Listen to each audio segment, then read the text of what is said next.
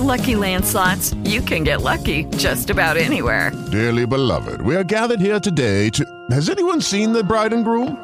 Sorry, sorry, we're here. We were getting lucky in the limo and we lost track of time. No, Lucky Land Casino, with cash prizes that add up quicker than a guest registry. In that case, I pronounce you lucky. Play for free at LuckyLandSlots.com. Daily bonuses are waiting. No purchase necessary. Void where prohibited by law. 18 plus. Terms and conditions apply. See website for details.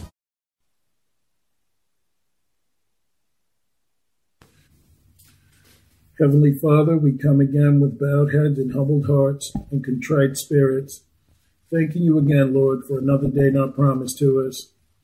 Lord, I ask that you forgive us of our sins and our iniquities and our shortcomings, our transgressions, Lord, those things that place a veil between you and us. Lord, we are so grateful for this time, Lord, that we have to do your will. We're grateful, Lord, that you have given us the understanding of your word to be able to expose the darkness, Lord, that represent this world, to expose all the things, Lord, that people want to celebrate and believe in that are so outside of who you are. Lord, our plan today is to expose the unfruitful works of darkness, to help your people, Lord, to stop worshiping these pagan deities. For these individuals, you know, Lord, we think that it's the first time that, you know, this sort of thing has, has come up. The Lord, as we plan to do today, Lord, is to show that your people, the children of Israel, had battled against these same entities, these same traditions, Lord, and belief systems that have pushed them so far away from you.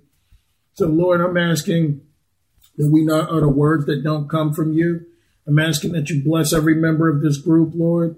Sarah, Mikkel, Andrew, Ryan, uh, Jake, Eric and Holly, Martin and Laura, Sue, Lord, um, Sue and her husband, Dan, Tracy, Karen, little Jacob, Lord, all those, Dick and March, all those, Lord, that love you and know you, that want to follow you.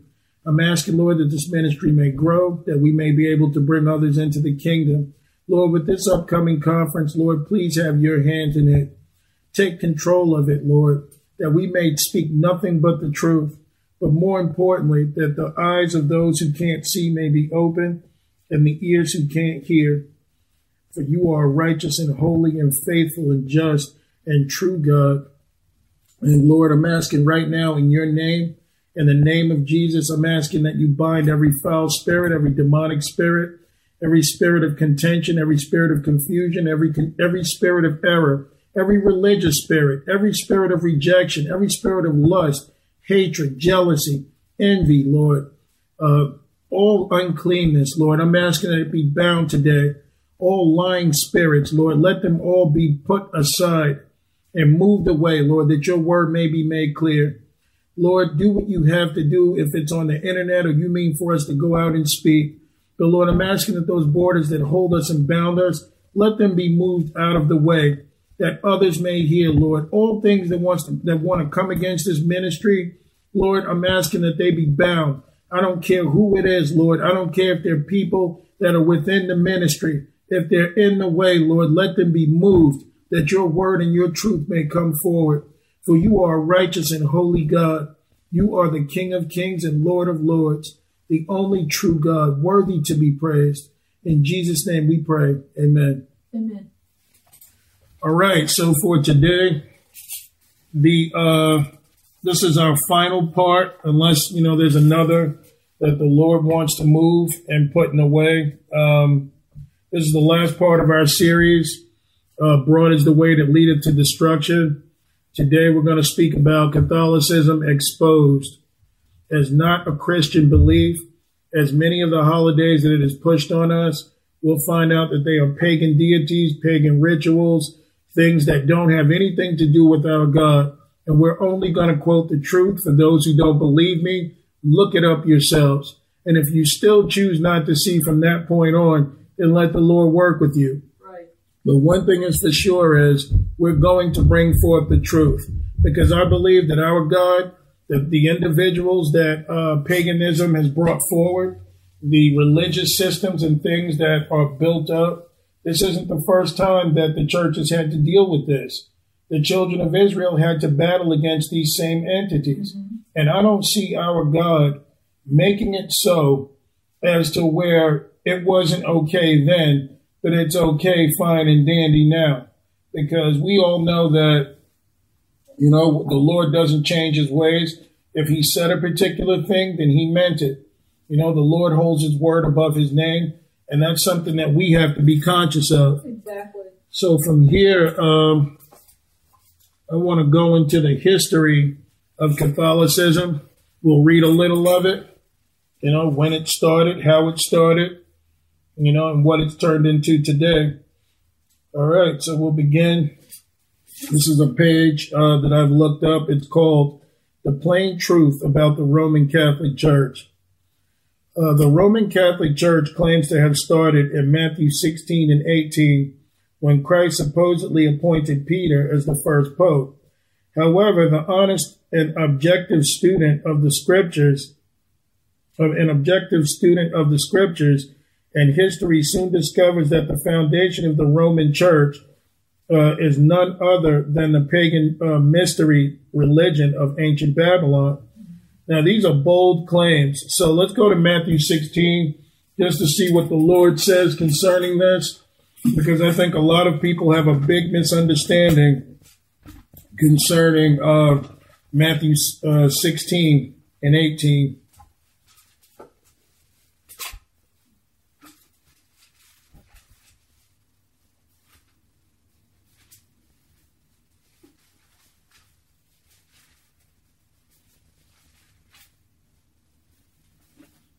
Okay, we'll start at 17, and it says, uh, And Jesus answered and said unto him, Blessed art thou, Simon Barjona, for flesh and blood hath now revealed it unto thee, but my Father which is in heaven. Now, um, we need to start a little further back because uh, let's start at 13, so that way others would have an understanding. So we're at uh, Matthew 16 and 13.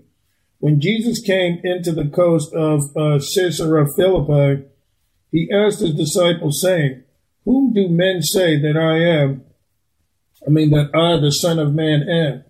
And they said, Some say that thou art John the Baptist, some Elias, which means Elijah, and others uh, Jeremias, which is Jeremiah, or one of the prophets. Uh, he said unto them, But whom say ye that I am? And Peter answered and said, Thou art the Christ, the Son of the living God. And Jesus answered and said unto him, Blessed art thou, Simon Barjona, for flesh and blood hath not revealed it unto thee, but my Father which is in heaven. And I say also unto thee that thou art Peter, and upon this rock I will build my church, and the gates of hell shall not prevail against it.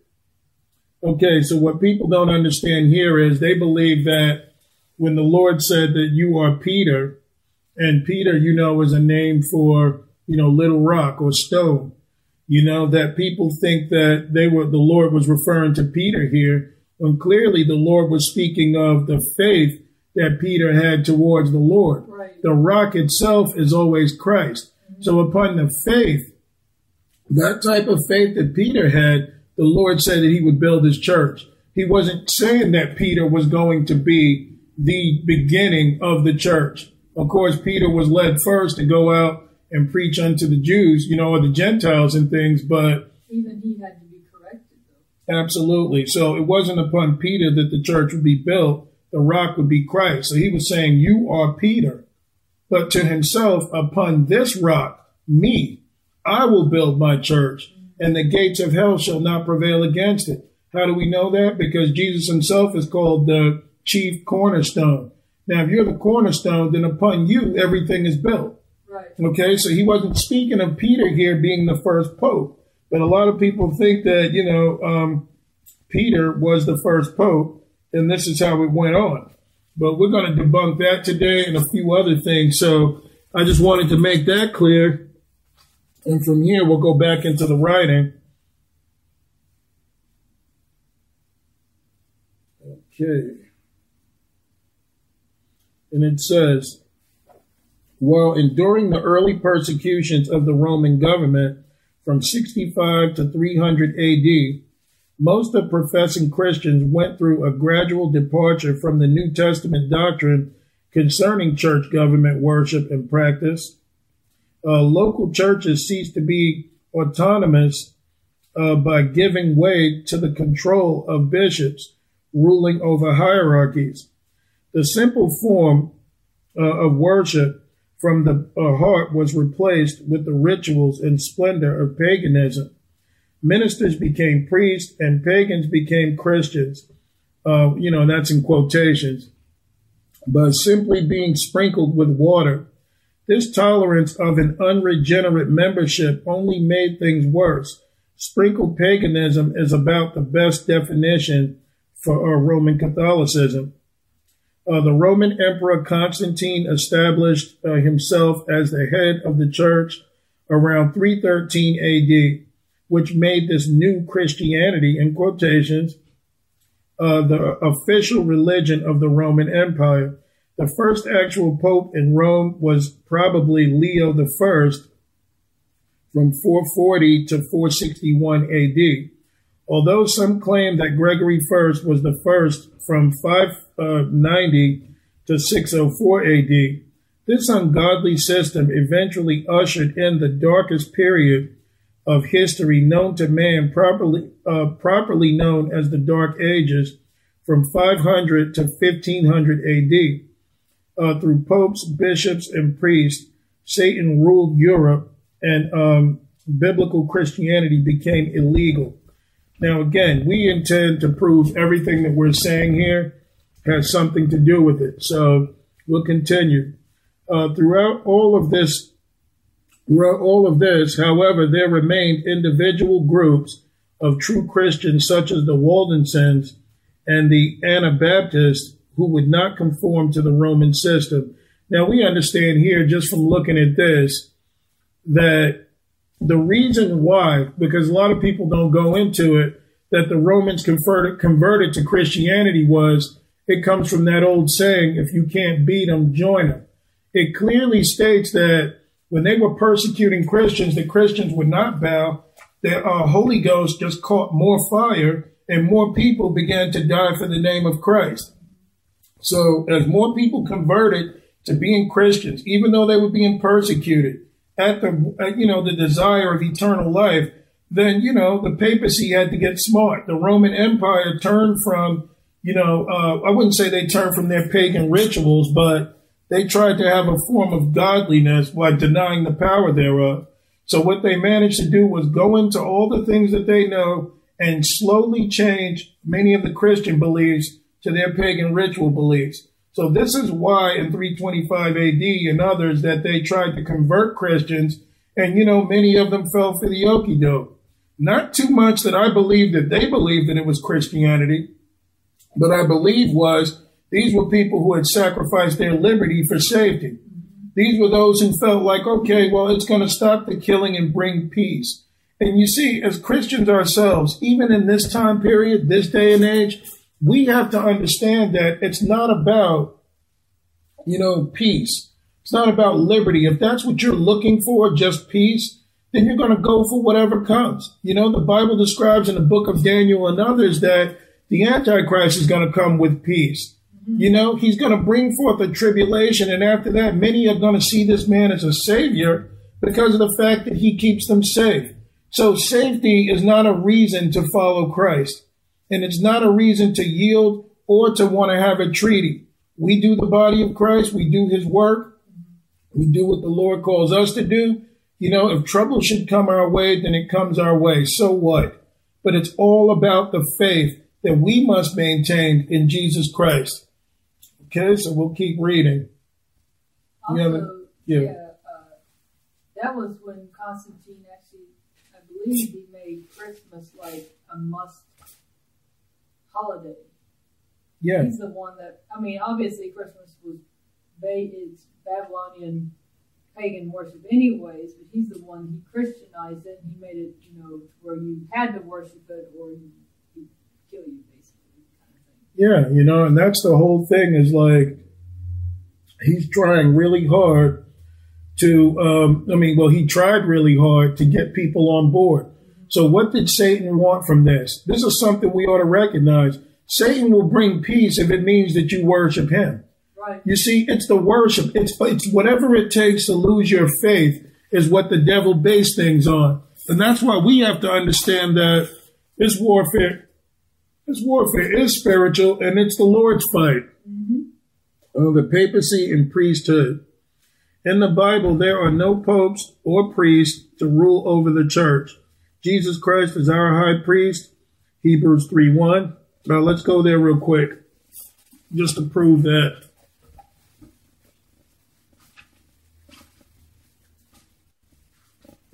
But a lot of people will not do their research on this because they'd rather stay bound in their traditions.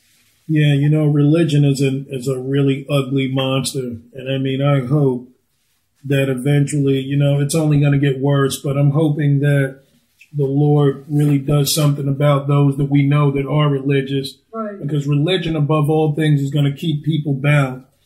Okay, so Hebrews three, we'll start at verse one. Wherefore, holy brethren, partakers of the heavenly calling, consider the apostle and high priest of our profession, Christ Jesus, who is faithful to him that appointed him, as also Moses was faithful in his all uh, in all his house. For this man was counted worthy of more glory than Moses, inasmuch as he who hath builded the house uh, hath more honor than the house. Uh, for every house is builded uh, by uh, by some man, uh, but he that built all things is God. And Moses verily was faithful in all house uh, as the servant for the testimony, uh, the testimony of those things which were to be spoken after. So, you know, we understand here again, like Hebrews says, that Jesus is the high priest. There's no such thing as a pope. There's no such thing as a vicar of Christ. There's no such thing as an individual that is a mediator between heaven and earth. Um, good. Sorry. One other thing, real quick, is that even though Moses was the leader of his people, it also says here that he was a servant. That's right. So, you know, that's another thing where it's like, okay, you're the pastor of a church, but you're a servant of the people, not, you know, you're over them, but you're also a servant of them. And I know that you said this a while back. It's like the, the pastor should be going out to the people. You have enough food? Can I help you do this? You know, can what do you need? What do you need me to do? Mhm. thing, you know, not just oh, come bow before the great and mighty Reverend. No, exactly. You know, and that's the doctrine of the Nicolaitans that the Lord hates. yeah, You know, that word for Nicolaitans in the seven churches, one, Nico, ruler over the people, you know, that's what it means. Nicolaitans, ruler over the people. yeah. Nico, Nicholas, you know, laity, you know, the peons, the people that are beneath.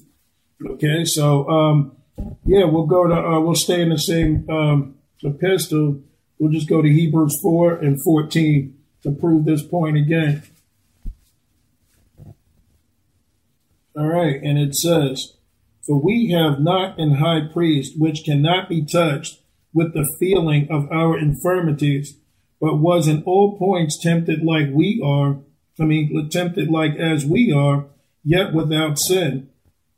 You know, and it says, oh, actually, I'll start it over. I meant to read this other part, 14.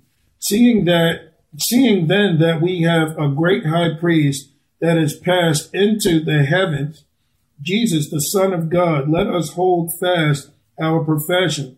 For we have not an high priest which cannot be touched with the feeling of our infirmities, but was in all points tempted like as we are, yet without sin. Uh, let us therefore come boldly unto the throne of grace, that we may obtain mercy and find uh, grace to help in time of need. So what we understand here is again, it's about Jesus Christ.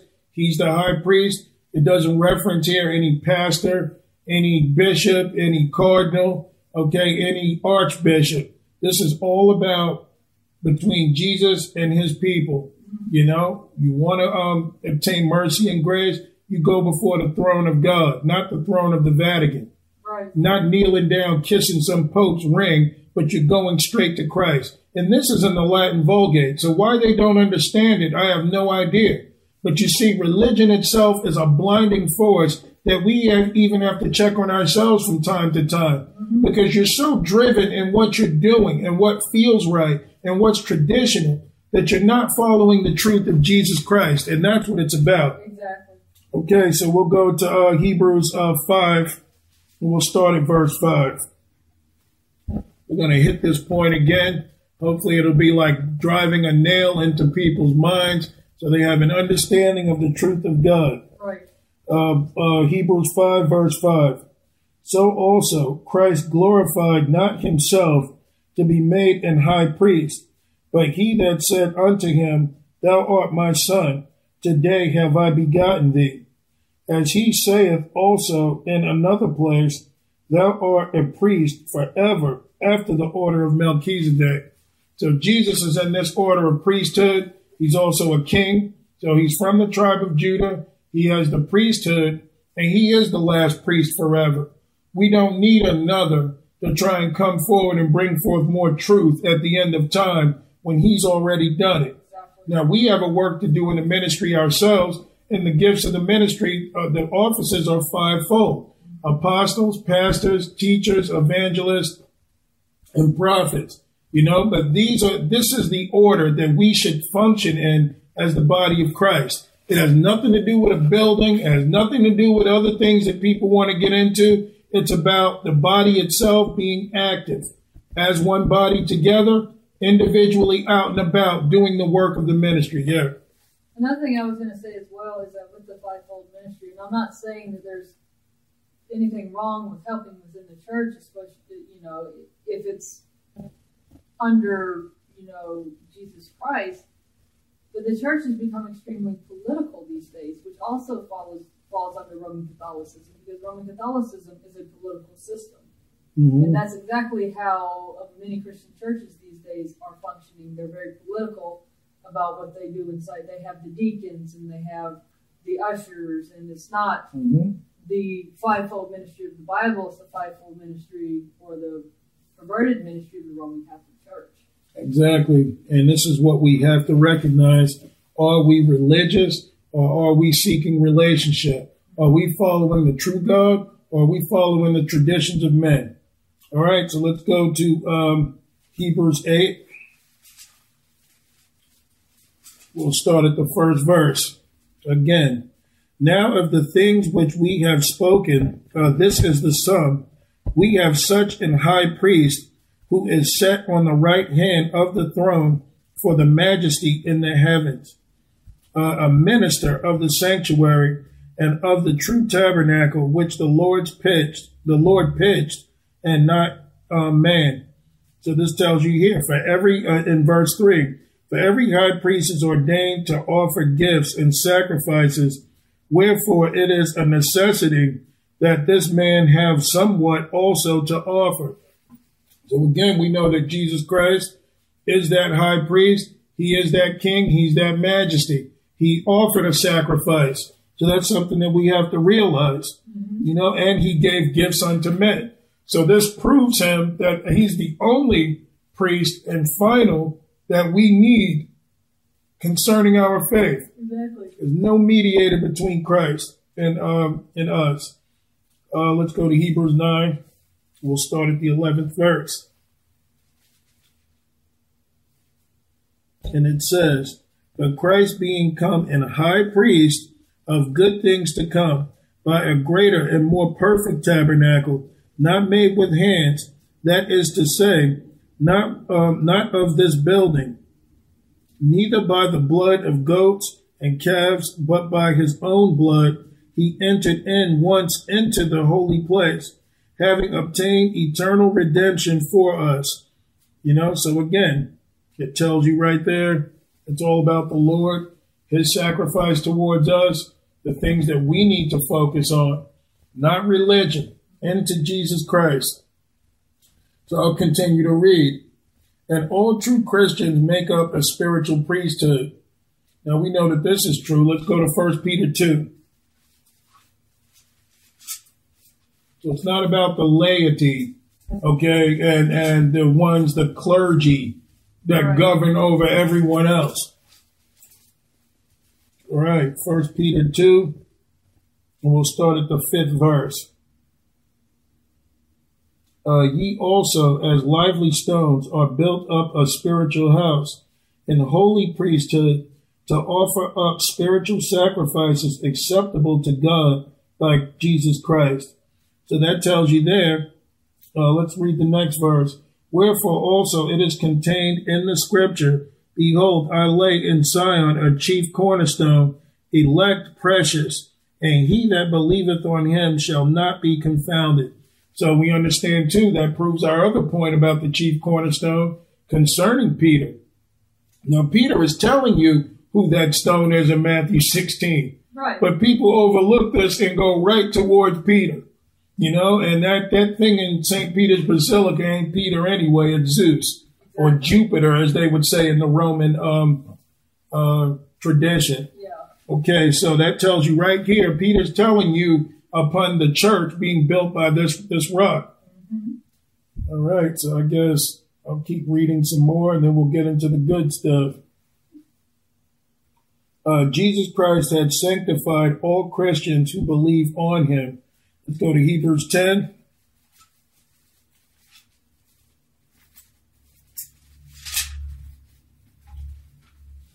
I know some people would be thinking, what does this have to do with Catholicism? Oh, we'll get there. Just remember the scriptures. Hebrews 10, we'll start at verse 10. Uh, 10 and 11. Uh, by the which will we are, I mean, will we are sanctified through the offering of the body of uh, Jesus Christ once for all. And every priest standeth daily ministering and offering oftentimes uh, the same sacrifices which can never take away sins. So this tells you a difference here between one, following the Lord Jesus Christ, two, being religious and trying to keep up the law. You can't, they never could um, cleanse us from sin. They were only meant to, in some ways, appease the Lord through sacrifice for sins, but it would have been an ongoing work. So Jesus Christ, with the new covenant through his shed blood, did it for all time. This is why you can't keep the law of Moses. It doesn't go together. And you read in Paul, Galatians, if you do the law, then you have to do the whole law. So that, that includes this. But you're not able to, which is why that veil or that most holy place was rent in half because the Lord was done with that. There is no more of that going on. Okay, so um, we'll keep reading. So all priests today are unnecessary and unscriptural. Furthermore, the practice of calling a priest father is forbidden uh, by Jesus Christ. Uh, let's go to Matthew uh, 23 to prove that. So you're not supposed to call someone a priest, okay, or father. But these people do it anyways, which goes to show you they're not following the God of the Bible. Now, some people may think these things are minor, you know, I don't know, but we're going to get to the thick of it. Well, and you know that, I guess in some ways, all these works, and it wasn't that the high priests weren't doing what they were supposed to do before Came, but look at all these other religions now who are doing these works, and it's all focused upon the work, not about serving Jesus Christ. Exactly. Matter of fact, we'll start at 23, verse 1, because there's something else I want to um, make clear here. So this is Matthew 23, verse 1. Then spake Jesus to the multitude and his disciples, saying, The scribes and the Pharisees sit in Moses' seat. All therefore, whatsoever they bid you observe, uh, that observe and do, uh, but do not ye after their works, for they say and do not. So they're hypocrites. For they bind heavy burdens and grievous, and grievous to be borne, and lay them on men's shoulders. But they themselves will not move, will not move them with one of their uh, fingers. But all their works they do um, for the oh for to be seen of men. They make broad uh, their phylacteries and enlarge the borders of their garments. and love the uppermost rooms at feast and the chief seats uh, in the synagogues. Isn't it funny how when you look at a lot of false religions today, even a subject as far as Buddhism, having the Dalai Lama, you got these rabbis, which are high priests, that these people sit around and obey everything that you tell them. You know, even when they have the Pope on the news and he's going into, um, you know, the cathedrals, oh, they'll, you know, quiet it down like it's golf or something. The Pope's about to make his way in. Yeah, he's uh, going forward and yeah, he's met with the bishops and everything else, and he sits down. And this. This is not some type of, you know, spectacular sporting event. This is about, right, but this is the arrogance that people have towards this. And it's just like Jesus says here in uh, Matthew um, 23 5, but all their works they do for to be seen of men. They make broad their phylacteries and enlarge the borders of their garments. So this is why, you know, you'll see gold everywhere in the nice colors. And the peons, I guess the, the uh, laity, they get to just sit there and be normal people, but they want to admire and be in awe. See, Jesus is totally against this, so we'll keep reading. Uh, yeah, and love the uppermost rooms uh, at feast and their chief seats in the synagogues. You see this in modern Christian churches. Okay, uh, seven, and greetings in the market in the markets uh, to be called of men, Rabbi, Rabbi. But be ye not called Rabbi, for one is your master, even Christ, and all ye are brethren. And call no man your father upon the earth, for one is your father which is in heaven. Neither uh, be ye called masters, for one is your master, even Christ. But he that is greatest among you shall be your servant. So you understand here, it's not about being served like a lot of the false religions do and the Roman Catholics like to do. It's about following the Lord and what he tells you to do. Right. It's about being a servant. Now, how are they serving the people living off the backs of everyone's donations? And they get carried in too. Yeah, carried in and all kinds of stuff. Man, Jesus didn't do any of this stuff. You know, so I don't understand where people equate you know, you read here that the Bible says, call no man your father. So basically, you know, to a lot of Roman Catholics out there with sincerity, many of them feel like, well, there's nothing wrong with it. It's tradition. If you read Matthew 23 here, it states clearly that you're offending the Lord. You're placing another person in the place of Christ just to try and get some attention or just to try and be a part of something. So you're in sin. You're not following the God of the Bible. You're not following uh, the words of Jesus Christ. Now, if he's the mediator between man and God the Father, then you know that his word is what's going to get you into the kingdom of heaven, not in the words of men. Okay, so I just wanted to read that just to prove a point. This is not about trying to shatter someone else's belief system. This is about presenting the truth so that people won't face damnation of hell. Recognizing that Jesus Christ is the only mediator and he is the author and finisher of our faith, and there is no need of another man to, to take that role or to stand in place of him. Okay. So uh, we'll keep reading. There is only one mediator between God and men.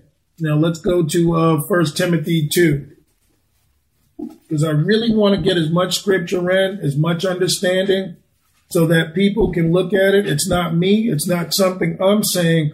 Read the Bible for yourself. Never mind what people tell you. The Bible says that broad is the way that leadeth to destruction, and many there be that go therein.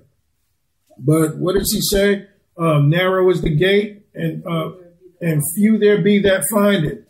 So it's not going to be these big, massive groups walking into the kingdom of heaven. Also, when Christ says that you will be hated for my the world hates you, it hated you know it hated him first. That's right. Uh, First Corinthians two. I mean, um, Timothy uh, chapter two. Sorry, guys.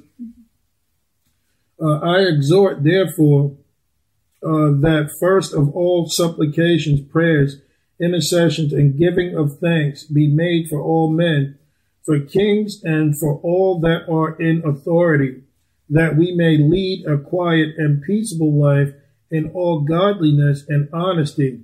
For this is good and acceptable in the sight of God our Savior.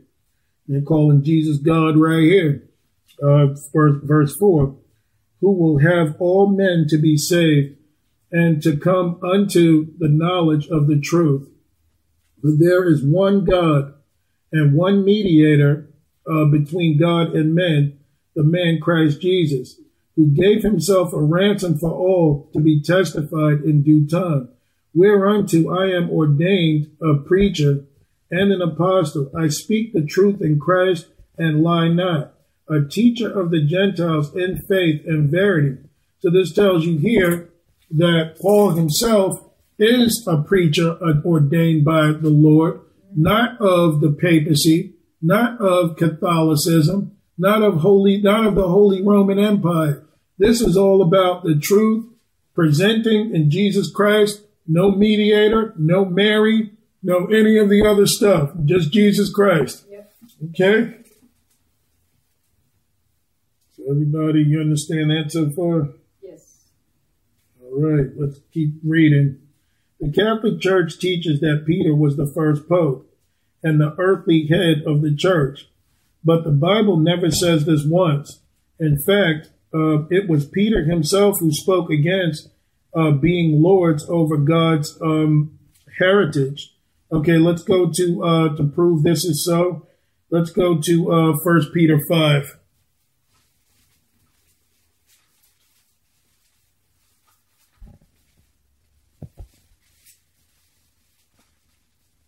First Peter 5, and we'll start at the third verse.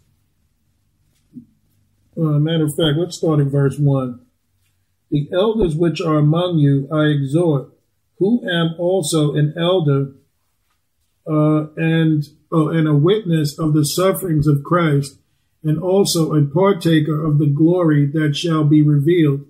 Feed the flock of God which is among you, taking the oversight thereof not by constraint, but willingly, not for filthy lucre, but in a ready mind, but of a ready mind. Verse 3 Neither as being lords over God's heritage, uh, but being examples uh, to the flock.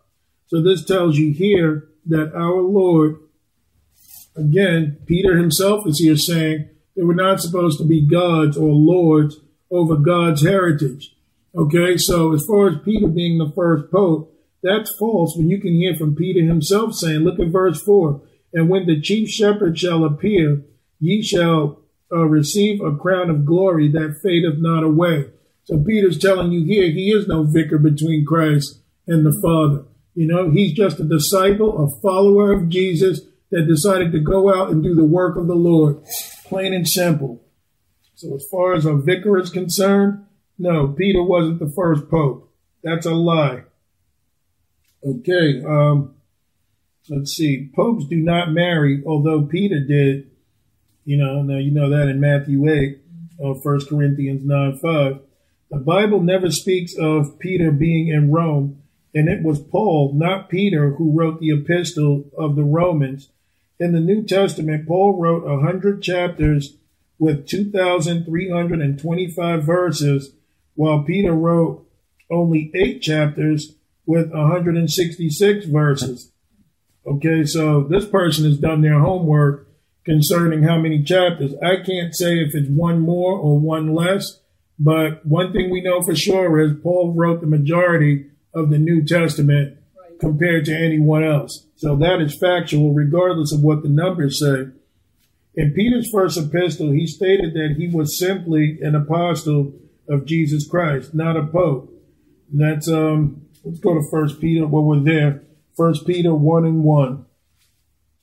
Simon Peter, a servant of an apostle, a servant and an apostle of Jesus Christ, to them that have obtained like precious faith with us through the righteousness of God and our Savior Jesus Christ. So that tells you right there, he's just a servant of the Lord the Pope um, himself speaks of being in place of. That's what the vicar is. You know, the vicar of Christ, the Pope, says that he's in place of. So that tells you clearly right there the Pope himself is not a servant of Christ. You know, he's a servant of Baal, but we'll go further into it. We're not going to get ahead of it. Okay. Um, oh, oops. Uh, First Peter 1 1. But I mean, it's, It says pretty much the same Yeah. thing. But yeah, First Peter 1 1, it says, Peter, an apostle of Jesus Christ, uh, to the strangers scattered throughout Pontus, Galatia, Cappadocia, uh, Asia, and uh, Bithynia, uh, elect according to the foreknowledge of God the Father through sanctification of the Spirit unto obedience and sprinkling of the blood of Jesus Christ, grace uh, unto you and peace be multiplied. Funny thing is, I went to Peter 1 1, but Peter 1 2, I mean, or, or 2 Peter 2, I mean, 1 speaks of the fact that, you know, he just announced himself as a servant. that's true. There was nothing more than that. Okay, the Roman papacy and priesthood is just a huge fraud to keep members in bondage to keep corrupt pagan church. I mean, to a corrupt pagan church. Now, what we need to understand here is, um, you know, we need to get into um, the scriptures to prove this. We're not giving our own opinion here. This is not about hatred. This is about freeing people from religion and into an interrelationship with Jesus Christ. As long as you're involved in religion, you will get no closer to the Lord than you already were. The Lord gives you an open doorway to fellowship with Him, to walk into the most holy place, to preach. I mean, not to preach, to pray, yeah, to preach and do the work of the ministry, where religion itself gives you their standards. This is what you need to do in order to get closer. But it's funny, somehow you never fully do. You never fully get into the uh, what the Lord said that every believer should have. What happened to the uh, apostles in Acts, the second chapter? What Jesus said in Matthew or Mark 16, 15, these signs shall follow them that believe. You know, casting out devils, speaking with new tongues, you know, um, uh, taking up serpents, drinking any deadly thing and it won't harm you, laying hands on the sick and they shall recover. These are the promises of believers of Jesus Christ, where religion itself will never allow you to get there. Okay, um, so from here, let's go into some of the Catholic false doctrines. We'll read through some of these and then we'll compare them to the scriptures. This is called uh, Catholic Church False Doctrines. The Roman Catholic Church has the largest number of followers of all denominations and religions, and yet her teachings and doctrines can be clearly exposed as being false. So many sincere people have been deceived by this church, which is why we have created this page to expose some of these false teachings and doctrines. Okay, Catholic false doctrine number one. The Roman Catholic Church claims uh, to have power over the Bible and authority to change it uh, whenever they see fit. Now, uh, let's look into this. The Pope has the power to change times and abrogate laws and to dispense with all things, even the precepts of Christ. The Pope has the authority and often exercised it to dispense with all command, I mean, with the command of Christ. Uh, Decretal de uh, uh, Epics, Episcop. Uh, the Pope can modify divine laws. I guess that's in uh, Latin. The Pope can modify divine laws. Uh, Ferraris Ecclesiastical Dictionary. Well, the authority of the church could therefore not be not be bound to the authority of the scriptures because the church has changed the Sabbath into Sunday not by command of Christ, but by its own authority. Canon and Tradition, page 263. The doctrines of the Catholic Church are entirely independent of Holy Scriptures. Familiar explanation of Catholic doctrine, Reverend M. Mueller, or Muller, page 151. Okay, so one thing I want to do here is I want to go into Daniel 7. Well, matter of fact, let's keep reading and then we'll go there. So get set for Daniel 7, but we'll go into this and keep reading.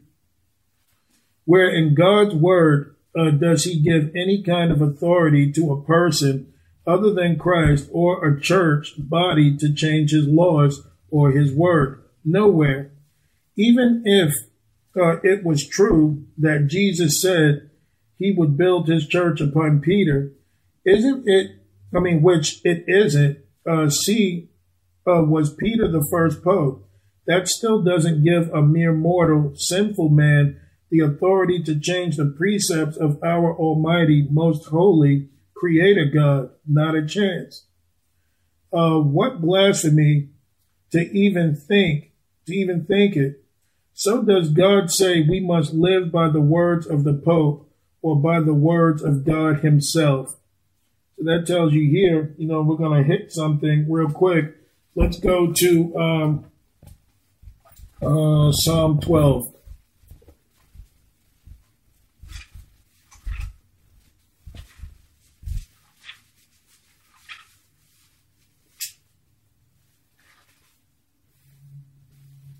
Psalm 12 says in the uh, sixth verse, The words of the Lord are pure words, as silver tried in the furnace of earth, purified seven times. Thou shalt keep them, O Lord. Thou shalt preserve them from this generation forever. The wicked walk on every side when the vilest men are exalted. Isn't it funny how they spoke of keeping the words of the Lord here? And then the last thing is the wicked walk on every side when the vilest men are exalted. So only vile minded people would even think that they can do such a thing to change times and laws. Exactly. Let's go to Matthew 24.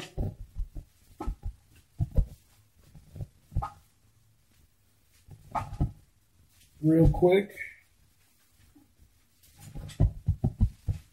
Matthew 24, and I think we'll get started at the 34th uh, verse. See there? All right. Verily I say unto you, this generation shall not pass till all these things be fulfilled. Heaven and earth shall pass away, but my words shall not pass away. So that tells you right then and there that the Lord's word stands. The Bible even says that the Lord places his word above his name. Right. The Lord finds his, you know, places his word above his name. You know, so that's something that we need to pay attention to is that when God says a thing, his word stands regardless of what anyone thinks should come of it. Okay, so I'll read into, uh, I'll read the rest of this. Um, let's go to Matthew 4. Matthew 4. And matter of fact, before we go there, let's go to Daniel 7 because I believe that Daniel 7 also explains what kind of spirit that we're dealing with for anyone who believes that they can change, you know, whatever they want to. We'll start at the uh, 25th verse. Daniel 7 and 25, it says, and this is speaking of the Antichrist, this is speaking of the individuals that would come, the spirit of Antichrist. But Daniel 7 and 25 says, As he shall speak great words against the Most High, and shall wear out the saints of the Most High. Now let's understand this. If you call yourself the vicar of Christ, that tells you clearly that you are above, you know, or it, it really does uh, speak great things against God. Because God says that there's only one mediator, and that's Jesus Christ. Okay, so if you want to speak against the words of the Lord by calling yourself the vicar, that is totally antichrist. Okay, so it says again in uh, verse 25, and he shall speak great words against the Most High and shall wear out the saints of the Most High. Now, when did that happen? The Catholic Church or the, the Roman Empire has been trying to persecute Christians from the beginning, ever since 70 AD and, and, and you know, beyond. So we know that this is true. Then it says, and think to change times and laws, and they shall be given into his hand until a time and times and a dividing of time.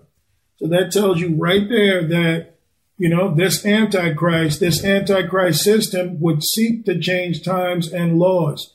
So this is no mystery to the Christian following the Lord because the Lord himself revealed to Daniel that this would be so. You even see the same thing written in Daniel 11, so it makes no sense. So you got something? Okay, yeah, so let's go to um, Psalm, uh, what's that, 138? Verse 2, 2? Okay. 138 and 2. All right, let's go to Psalms 138.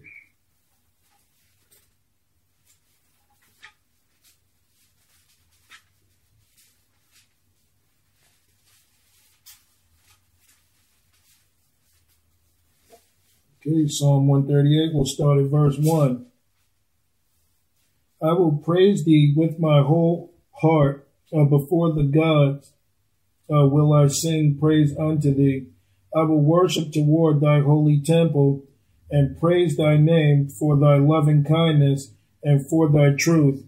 For thou hast magnified thy word above all thy name. So that tells you right there that the word of the Lord stands. Now there are two words in the Hebrew, you know, in the Greek for um for a word. You know, uh, one is the logos, which is the written word, and there's the rhema, which is the spoken word of God. They're both preserved, and no man can change them. God's word, His prophecy is 100% accurate. There's nothing that anyone can do to try and change it. So that's why it says He will seek to change times and laws.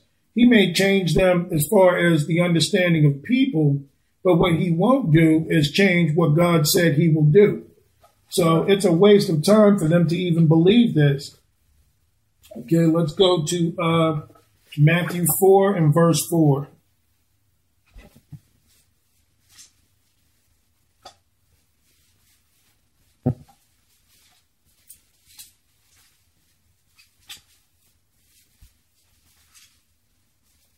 And you know, I don't believe that Catholics themselves are bad people at all. I believe that many of them believe that they are seeking the right Jesus. I think many of them are sincere. They speak out against abortion.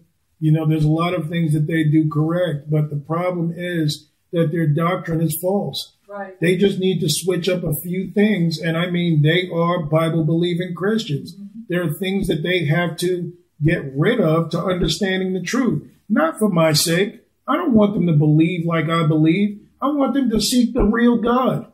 And that's what it's all about. It's got nothing to do with us. Well, it's not the belief in a person.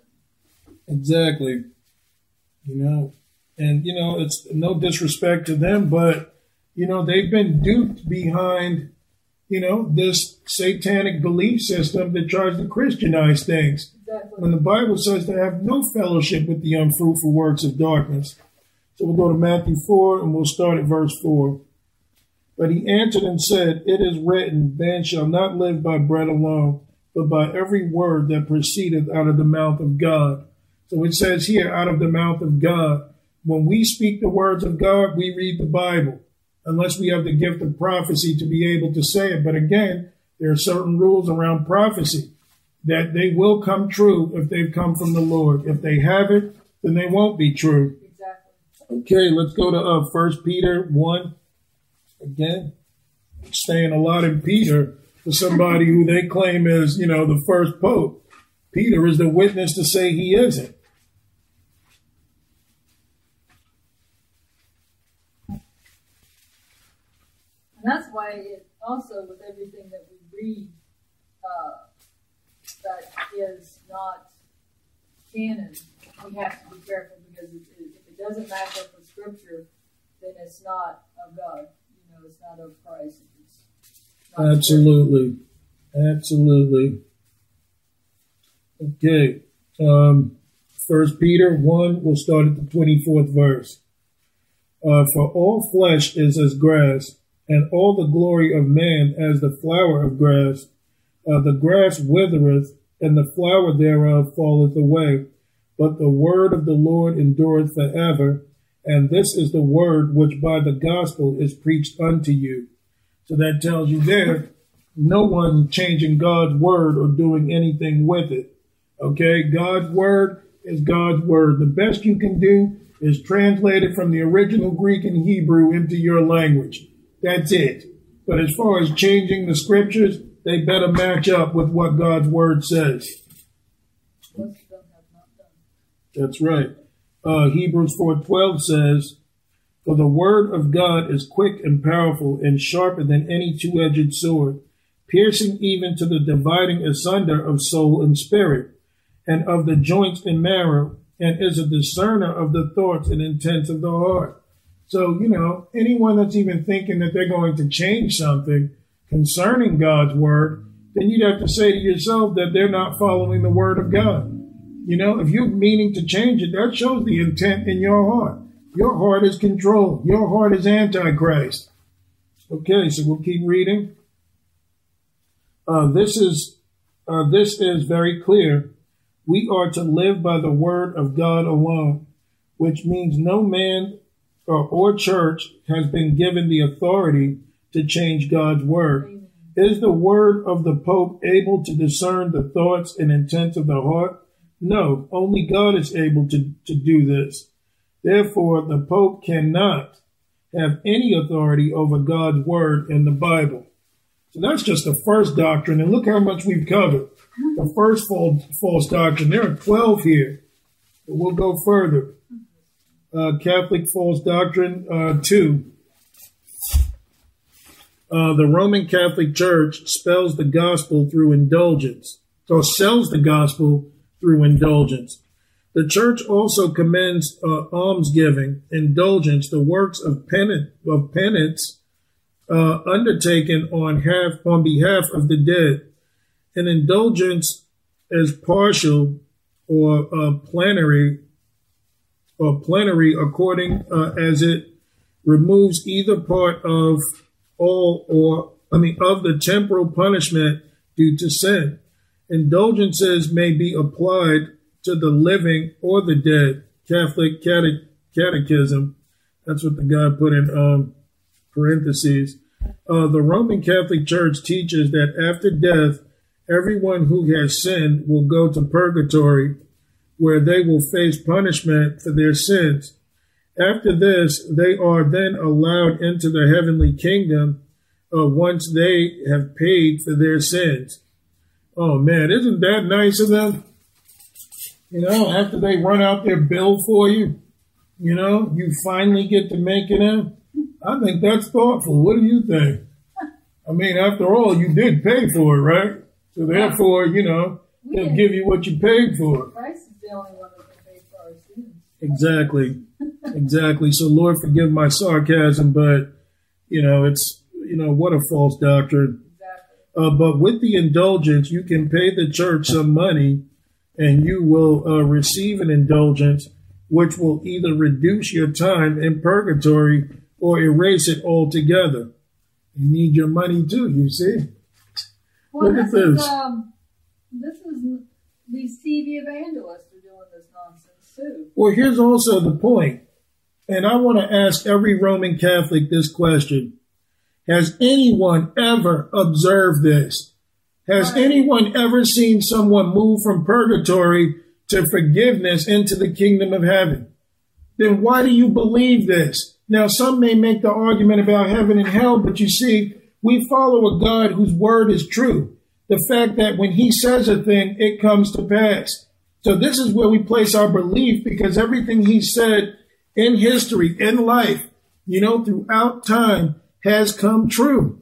Okay, so my question is, why do you believe this if you yourselves have not observed this?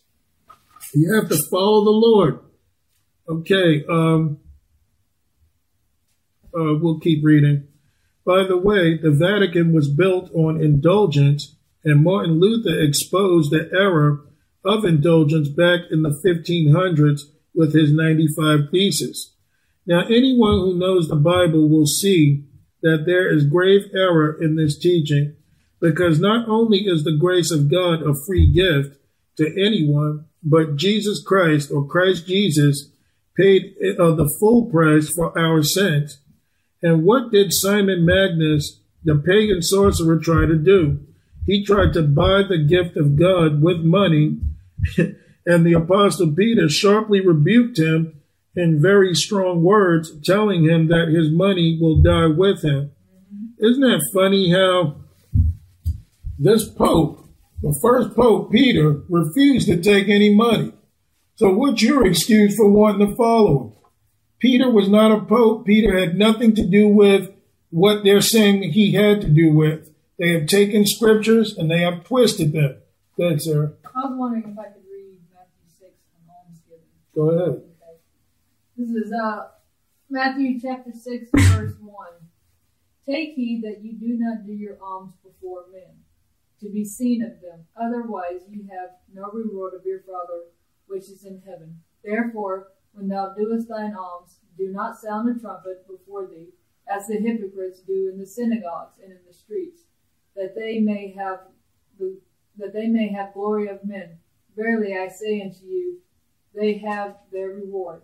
But when thou do, but when thou doest alms, let not thy left hand know what thy right hand doeth, that thine alms may be in sincerity, and thy Father which seeth in secret himself shall reward thee openly. That's right. You know, so that clears up exactly, you know, what we're talking about here. So, you know, Catholicism didn't start with the Catholics. You'll find that it's an old Babylonian worship that goes way back. You know, Ephesians 2 8 says, uh, For by grace are ye saved through faith, and that not of yourselves. It is a gift of God, not of works, lest any man should boast. So that tells you right there. And I like that this guy uses the King James Bible, but that's the thing that it tells you there that you cannot earn your salvation. Yes, we have works to do in the Lord, but it's not for your salvation. That comes through faith. You know, the works of the Lord means when the, when you're sanctified or the Lord is working through you to make a thing happen. But that has nothing to do with your salvation. That is a gift. It takes faith in order to have it. Exactly. There's nothing that you have to do to obtain it, but there are works that will be done through your salvation.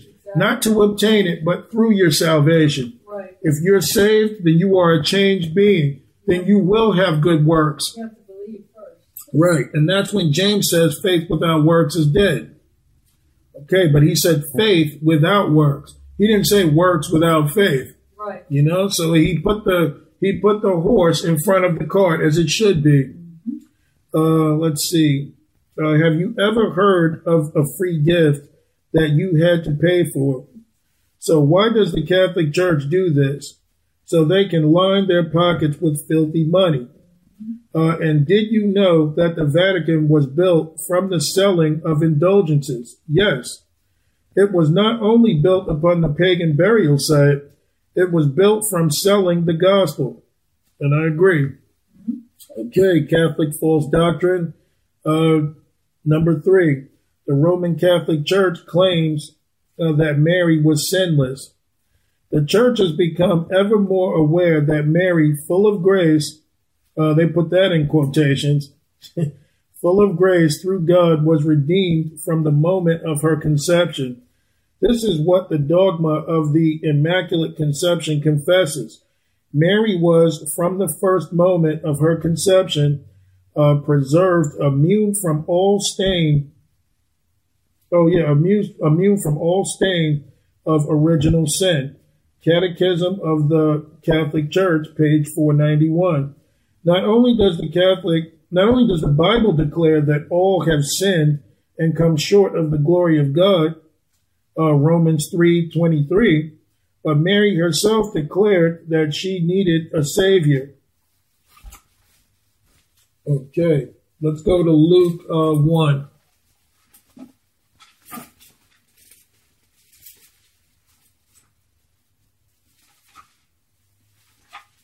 Again, you'll have people that will read this and hear this, and you know, a religious mind is closed. Mm-hmm. We're only bringing forth the truth Right. because I love my Catholic brothers and sisters, wanting them to come to the truth, not for the sake of, ha ha, you know, I got you. You know, my God is better than yours. It's nothing to do with that. No. I love the Catholics. That's why I'm telling you the truth. It's not the benefit of trying to one up you. It's hoping that you become free and you come to the truth of Jesus Christ and his gospel. And that's the thing, when you love somebody, you will tell them the truth. Absolutely. Okay, we'll go to Luke 1, and we'll start at the 45th verse. Uh, and blessed is she that believeth, for there shall be a performance of those things which were told her from the Lord. And Mary said, My soul doth uh, magnify the Lord, and my spirit hath rejoiced in God my Savior. You know, so that tells you right there that God was her Savior. You know that they're speaking of Jesus Christ because Jesus himself is the only Savior that we have. Okay? All right, so that proves that point. We'll keep going. Uh, Catholic uh, false doctrine four.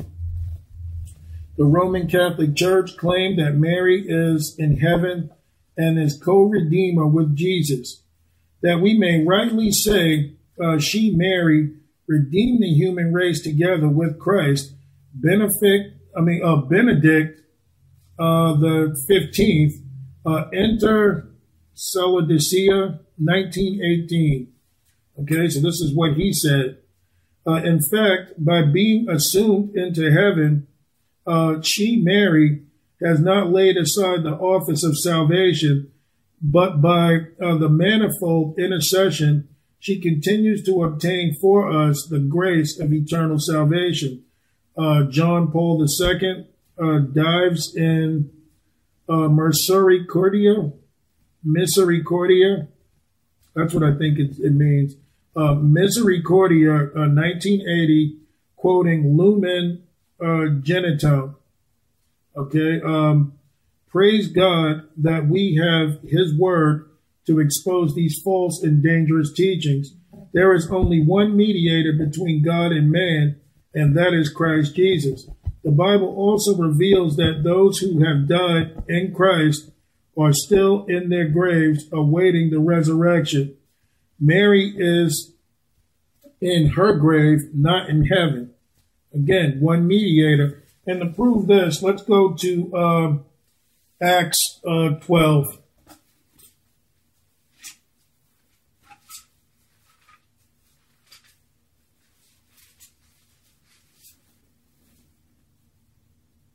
Let's see. No, it's not Acts 12, it's Acts 4.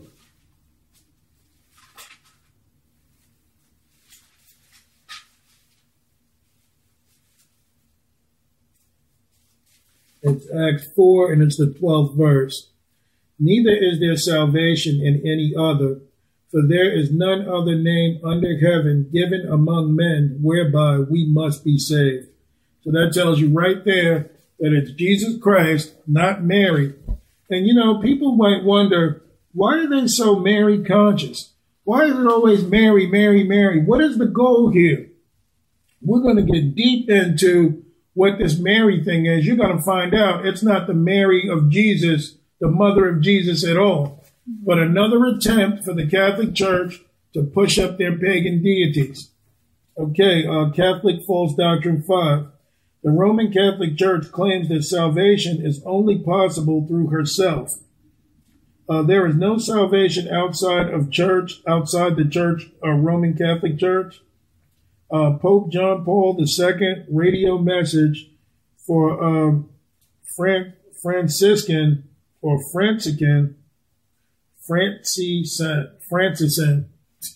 I guess it's for Francisan Vigil uh, at St. Peter's uh, and Assisi, uh, October 3rd, 1981. Salvation is to be found nowhere but in the church, Roman Catholic Church. The strong and effective instrument of salvation is none other uh, than the Roman pont- pontificate. Uh, Pope Leo the Thirteenth um, elocution uh, for the 25th anniversary of his election, uh, February 20th, 1903. Papal teachings, the Church Benedictine uh, monks and soulsmates, or soulsmates, soulsmates, uh, St. Paul edition, editions, Boston, uh, 1962, uh, par 653. Again, the Bible exposes this teaching of the Roman Catholic Church as false. Not only that it is one of the most dangerous doctrines there is. To say that salvation lies only within the Roman Catholic Church is blasphemous against the Holy One who can save us, which is Jesus Christ. Acts 4, you know, 10 through 12 again. It says, uh, Be it known unto you all and to all the people of Israel that by the name of the Nazareth, by the name of Jesus Christ of Nazareth, whom ye crucified, whom God raised from the dead, even by them, even by him doth this uh, man stand here before you whole. This is the stone which was set to, at naught of your builders, of you builders, which is become the head of the corner. Neither is there salvation in any other, for there is none other name given amongst men under heaven given among men, hereby whereby uh, we must be saved. So that tells you again, it just repeats it, it brings it clearer as to the fact of the matter is Jesus, there's no way around him. There's no putting anything in place of him. It's all about Jesus Christ. And if you're not following Jesus Christ and Jesus Christ only, you are in false doctrine and you're in a false religion. Catholic False Doctrine 6. The Roman Catholic Church claimed uh, that Sunday is the weekly uh, holy Sabbath day. It is necessary to hold Sunday in special high regard in order to remain united to Christ, as it is the day dedicated to the Lord. Message of Pope Benedict the 16th uh, to the participants in the Ninth International Youth Forum, Rocca di Papa, which is uh, uh, page 28 uh, to 31, March 2007, from the Vatican, March 28, 2007. People cannot be sanctified except on Sunday, that Christ transferred Sabbath uh, sacredness to Sunday, uh, that only those who keep Sunday belong to Christ, that only the, on Sunday uh, does the risen uh, Lord make himself present amongst his followers, that only these worship God uh, properly, and that may Sunday regain all its uh, importance. Letter of Pope Benedict the 16th uh, to Cardinal uh, Francis uh, Arinze uh, on the occasion of the study day in honor of the 43rd anniversary of the uh, promulgation promulgation of the uh, Constitution on the sacred liturgy, uh, Sacrosanctum uh, Concilium, I guess Council, uh, from the Vatican, November 27, 2006. What day did God declare was his weekly holy Sabbath day? Genesis 2. Let's go there. Well, no matter of fact, let's just read this. Genesis 2, uh, 2 and 3. And one, uh, and on the seventh day, God intended his work which he had made, and he rested on the seventh day from all his work which he uh, had made. And God blessed the seventh day and sanctified it, because that in it he had uh, rested from all his work which God created and made. Isaiah 58. Uh, let's go there real quick.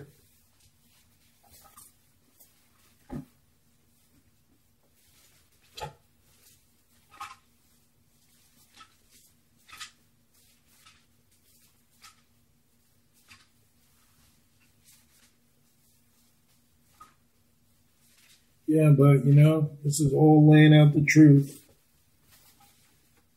So we're at uh, Isaiah 58. We'll start at the 13th verse. And it says, If thou turn away thy foot from the Sabbath, from doing thy pleasure on mine holy day, uh, and call the Sabbath a delight, the holy of the Lord uh, honorable and, and shall honor him, uh, not doing thine own ways, nor finding thine own pleasure, nor speaking thine own words, Then shalt thou delight thyself in the Lord, and I will cause thee to ride upon the high places of the earth, and feed thee with the inheritance of Jacob, uh, thy father, for the mouth of the Lord hath spoken it. So what we need to understand here is that there is no day to replace the Sabbath. Plain and simple. It's the holy day of the Lord. The reason why they choose Sunday is because these people were into sun worship that goes back to Babylon. It's the worship day of Baal. Okay, so uh, we'll keep reading. Now, does the Bible suggest any change uh, in the fourth commandment? No, uh, no, not in, not a even uh, a hint of change in Sabbath observance is mentioned in the Old or New Testament. Not only that, but Jesus himself said that the seventh day Sabbath would still be in effect after his death and resurrection when he said, Pray that your flight uh, be not in the winter, neither on the Sabbath day, Matthew 24 20. Here he is talking about the destruction of Jerusalem in 70 AD. You know, in Acts 16 13 says, And on the Sabbath we went out of the city by a riverside uh, where prayer was uh, was wont to be made. So, you know, this is something for us to all recognize that even Acts, which is after Christ had come and left, that the Sabbath is still a holy day, that this is a day that we should observe. Now, Jesus made some exceptions concerning the Sabbath. We're not supposed to judge others according to the Sabbath, but the Lord has made it a holy day. And it's that simple. Okay, um, we'll keep reading. Uh, as you can see above, the Apostle Paul and the other disciples also still kept the seventh day uh, Sabbath after a seventh day Sabbath after Jesus and resurrected. There is not a single hint of the Bible Sabbath being abolished or transformed to Sunday. Jesus did not abolish the Sabbath or change it like so many professing Christians believe today. So we either take God's word and keep the true seventh day Sabbath, our Saturday, or we take man's word uh, over God and keep Sunday, or no day uh, at all you choose. So that tells you right there that the Sabbath is still in effect. Now we can all practice this and be better at it. If this is the truth, so what? The bottom line is we're going according to what the scriptures say, and that's the way that it should be. Plain and simple. If we're not at this level, then it's something to work on. This is not professing law. This is not the law of Moses. This is not talking about legalism. This is none of those things trying to do faith based works. If the Word of God says it, then these are things that we need to learn to practice and follow. We have no problem following Christmas. We have no problem following Easter. Now, now, why is that an issue? Even though we know that those things are pagan, people choose to follow them anyway. But see, when the Lord talks about the Sabbath, now, oh, well, that law doesn't matter. Well, guess what? The Lord was never for Easter. He was never for Christmas. He was never for Halloween or any of these days that people claim are so holy. So isn't it funny how the spirit of Antichrist will make people believe, well, you know, it's not about the holy days or whatever. Okay. All right, let's go there. It's not about the holy days, but you have no problem going to church on Sunday worshiping Easter, even though it's clear that these things are all occult. They're all pagan rituals. It's funny you say that because you try and tell people about the Sabbath and you try and tell them about, you know, Sunday, even though in, I believe it's also in Isaiah where it says that they would change, you know, they would have new moons and new Sabbaths. You know, Christ told us about these things way in advance. Jeremiah chapter 10, you know, talking about Christmas in so many words, because if you look at what Jeremiah 10 says and you compare it to what's going on concerning Christmas, it's the same thing. And what they talked about as far as Easter goes, but it's like they won't keep the holy, holy days. They'll mm-hmm. push them out of the way, saying, "Oh, well, that was the law." Exactly. Until Thanksgiving, Christmas, even Halloween. Mhm. And a lot of churches these days have Christianized. Oh, yeah, Halloween. Candy and everything it, but They call it uh, winter uh, harvest, winter harvest, or harvest something like that. Yeah, that. which is a bunch of nonsense. yeah, that's also pagan because that's what the people who worship Saturnalia did. Absolutely. And that's all Christmas is, is a Roman pagan holiday called Saturnalia that goes all the way back to Babylon. Okay. Catholic false doctrine seven. The Roman Catholic Church teach their members to pray the rosary uh, and other repetitive prayers. The word rosary means crown of roses. Our Lady has revealed uh, to several people that each time they say a Hail Mary, they are giving her a beautiful rose, and that each complete rosary uh, makes her a crown of roses. Uh, in every apparition, the Heavenly Mother uh, has has invited us to say the rosary, quoted on a Catholic website. You know, this I don't even like reading this stuff. It's so blasphemous. But again, we're going to get down to who this Mary is that they they adore and they love so much. We're going to get deep into what these things are, but we'll keep reading for now. Members are taught to say the Hail Mary and repeat it over and over again. Not only that, if you watch uh, the Catholic TV, I mean any Catholic TV, and see the nuns praying, you will see that they send the vast majority of their prayers to Mary rather than Jesus. So, what does Jesus himself say about repetitive prayers? Uh, Matthew 6 7 says, But when ye pray, use not vain repetitions as the heathen do, for they think that they shall be heard for their much speaking. So, this tells you right there that this is what the heathen do. And it suits our belief because the Bible says that, you know, all of these things have come from Babylon. So it's clearly stating that all they're doing is following heathen deities. Right. You know, this is what the heathen do. Uh, the above is very, I mean, it's just a very small selection of Roman Catholic teachings that are easily exposed as false by reading the Word of God in the Bible for yourself. There are so many people who have been uh, deceived by this apostate church, and they need to be called out of her. God is calling, Come out of Babylon, my people. Amen. Okay, so what we're going to prove that Mary worship is not of the Bible. Let's go into uh, Luke 11 real quick, where Mary worship is attempted, and the Lord rebukes it.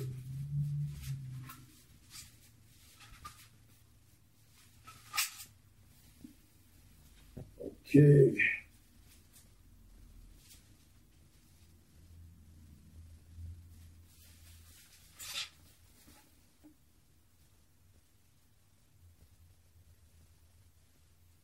Mm.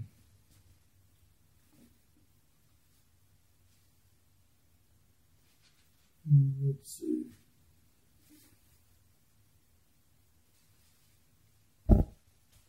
Trying to find Luke. Uh, I think it's.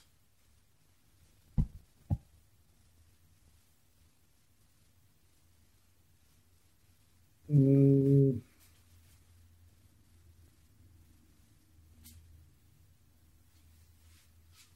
bear with me one sec.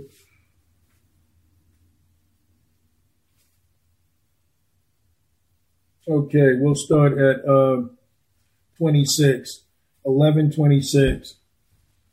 Okay, then it says, Then goeth he and taketh to him seven other spirits more wicked than himself, and uh, they enter in and dwell there, and the last state of the man is worse than the first. And this is speaking of spiritual warfare, obviously, you know, when it comes to casting out devils. Verse 27 says, And it came to pass, as he spake these things, a certain woman of the company lifted up her voice and said unto him, Blessed is the womb that bare thee, and the paps which thou hast sucked. So here we are again, a form of Mary worship right here in Luke, Luke 11, verse 27. And listen to the Lord's response. But he said, Yea, rather blessed are they uh, that hear the word of God and keep it. And when the people were gathered uh, thick together, he began to say, This is an evil generation. Uh, they seek a sign, and there shall be no sign given it. I mean, uh, sign be given it, but the sign of Jonas the prophet. For as Jonas was a sign uh, unto the uh, Ninevites, so shall also the Son of Man be unto this generation. The Queen of the South uh, shall rise up. Let's see. Do I want to keep reading that? Okay, never mind. We'll just uh, go from there. But it's funny how he called them an evil generation. But when you go in here, he's saying, Blessed are they that hear the word of God and keep it. Right. So this is not a form of Mary worship. He led them right back to the goal. Not, yeah, my mother Mary, you know, thank you for that remark. Um, yeah, she, she really was a wonderful woman. He didn't get into any of that. He went straight back to the scriptures about following the word of God. Why? Because this was an early attempt of the devil to get a person to worship something outside of Christ. Anytime that that went on, he always took the people and brought them back to the middle of the road. Okay, so uh, that's just one of the many examples that shows that we're not supposed to be worshiping Mary. Uh, let's see. Uh, Catholic false doctrine A. The Roman Catholic Church teach that sacraments are necessary for salvation.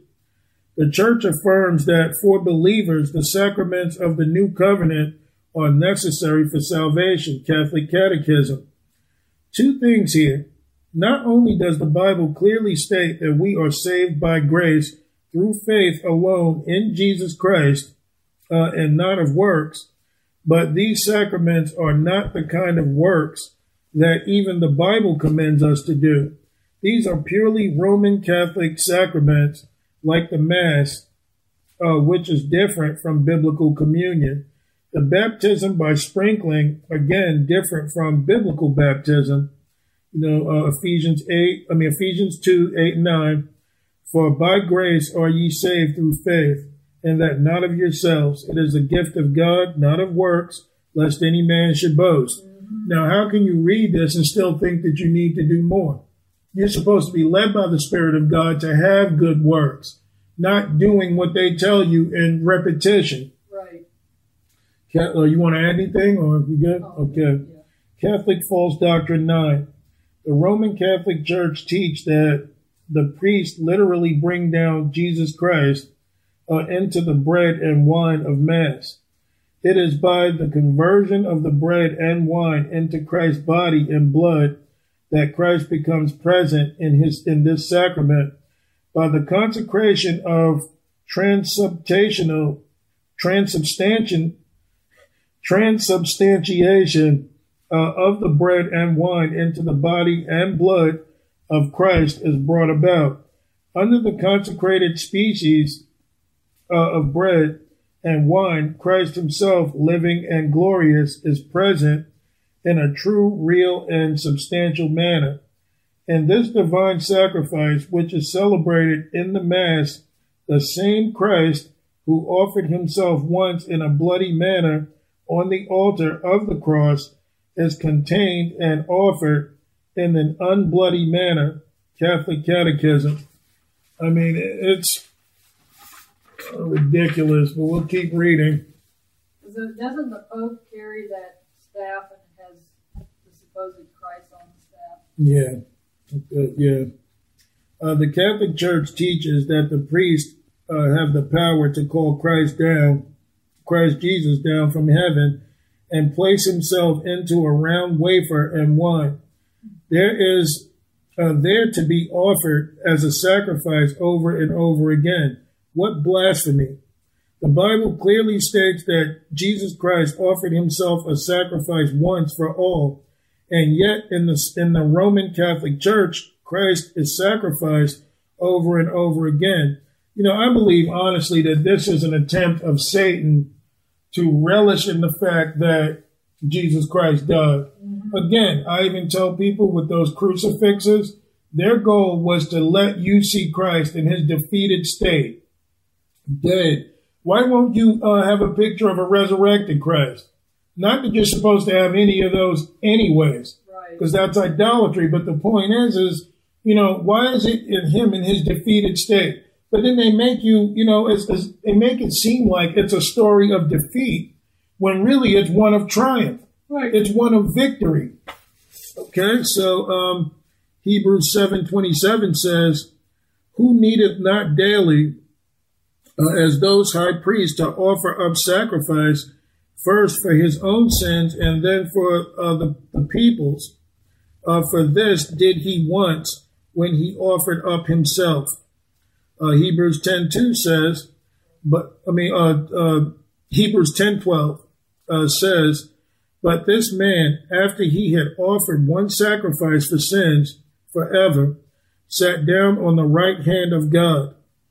So, you know, again, out of the mouth of two or three witnesses, let everything be established. Exactly. Here's scripture upon scripture that's trying to tell the Roman Catholics that these doctrines are false.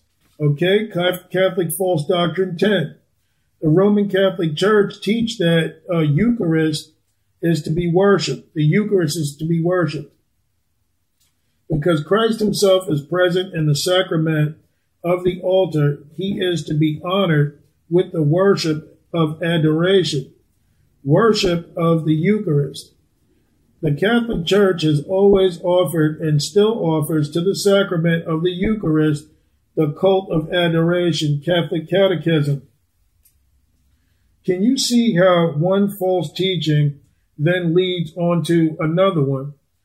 That wafer which is offered during Mass is nothing more than a wafer, a piece of food. But this is uh, the important bit to remember. Within the Roman Catholic Church, there is pagan sun worship.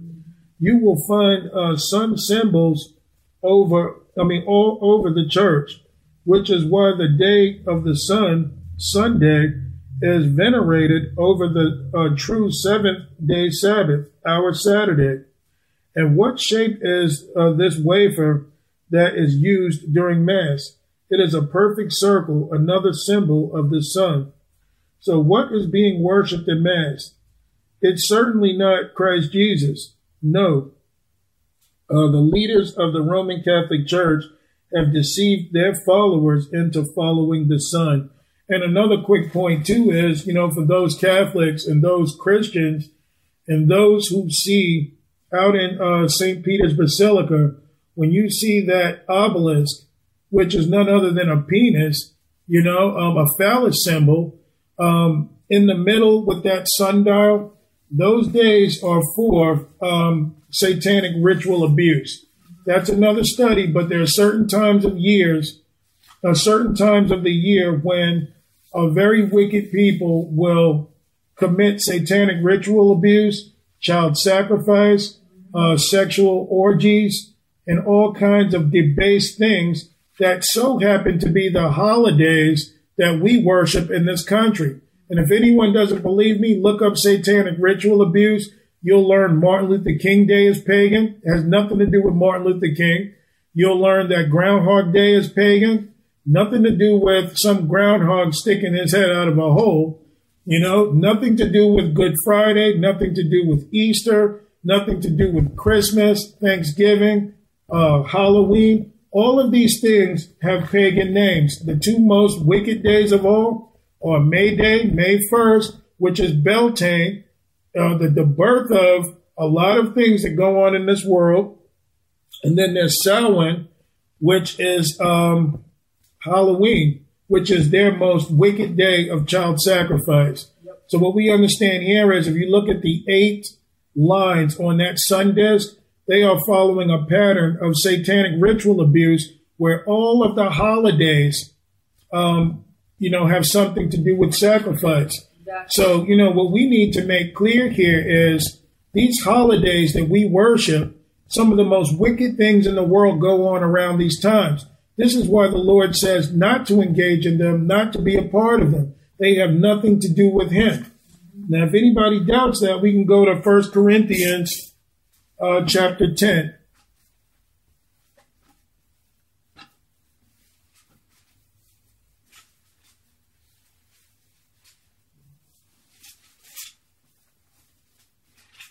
Chapter 10, and we'll start at the 20th verse.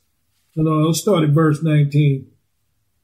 Uh, what say I then, that the idol is anything, or that which is offered in sacrifice to idols is anything?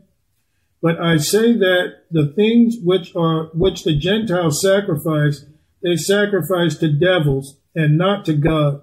And I would not that ye uh, should have fellowship with devils. Ye cannot drink the cup of the Lord and the cup of devils. Ye cannot be partakers of the Lord's table and of the table of devils. Do we provoke the Lord to jealousy? Are we stronger than he? So recognize when you're celebrating these holidays that they will tell you are holy days that have nothing to do with Jesus Christ. We provoke the Lord in ways like you wouldn't believe. Not only that, we're entangling ourselves and joining up with drinking from the cup of devils and sitting at the devil's table. So, you know, I want to say this, and I have family of my own that are into these things. I'm only saying this out of sincere love and the understanding of God's word and God's truth. How do we worship the Lord? In spirit and in truth. So I'm going to say this, that for these holidays that we choose to celebrate, we get into, you sit there at the table and you get ready to have your prayer of thanksgiving to the Lord, saying your grace, you may as well go ahead and thank Satan because the Lord himself is not in this. These holidays should be any ordinary day, not following the riches, the rituals behind pagan beliefs. Okay, so I'm saying that with love. If you don't believe what I'm saying, then you need to go and research it yourselves so you have a clear understanding as to what the Word of God says and what the Lord is for. Okay. Um, are we up to 11? Yeah. Okay. Catholic false doctrine 11. The, the Roman Catholic Church teach uh, that all sins must be confessed to a Catholic priest. Now, this I blame a lot on Bible translations because there are translations of the Bible that says, confess your sins one to another. When it says clearly closer to the Hebrew, the Hebrew and Greek text, confess your faults one to another. Sin is, is the only thing that, the only sins that we commit are to God. The only person that we hurt with sin is God. We may hurt ourselves, but the Lord is the one that we've transgressed, that we've sinned against. And I guess an example of that is let's, let's say I do something wrong against you, Mm-hmm. and I admit it to you and say, you know, it was my fault. I'll never come to you and say it was my sin. It was my fault. But against God, against thee, thee only have we sinned. That's I mean, right. That's that's you know uh, Psalms fifty one. Exactly. And that's why I tell people beware of these modern Bible translations because the goal is to bring people back to the mother harlot by changing the words of the Lord to fit false doctrine. Okay. It says, one who desires to obtain reconciliation with God and with the church must confess to a priest. Confession to a priest is an essential part of the sacrament of penance. Now that's the Catholic doctrine. Let's see what Acts 13:38 says. Be it known unto you therefore, men and brethren, that through this man Jesus is preached unto you the forgiveness of sins. Again, there is no mediator, there is no priest, there is none other than Jesus Christ that we, our sins are forgiven through. You can't get through any other place unto the Father except through Jesus. Exactly. Matthew 6, um, 9 and 13 says, Our Father, which art in heaven, forgive us our debts as we forgive our debtors. Okay, so that tells you there, it's what we're supposed to do as Christians. All right, we'll keep reading. There is not the slightest hint in the Bible that says we need another mediator other than Christ Jesus. 1 Timothy 2 5 again. And it is very clear from God's word that we did, that we have direct access to God through Christ Jesus and to one and, and the only one other than God who can forgive sins is Jesus Christ himself. Um, yeah, let's go to Matthew 9.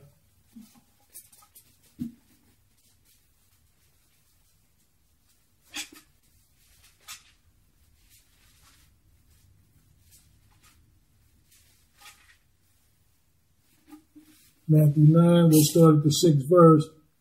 But that uh, ye may know that the Son of Man hath power on earth to forgive sins. Then saith he to the sick of the palsy, Arise, take up thy bed, and go unto thine house. So this is telling you here the authority, when you see that word power, the authority in Jesus is given to forgive sins. Okay, remember there's two words in the um, Greek for power, exousia and dunamis. So they're talking authority there.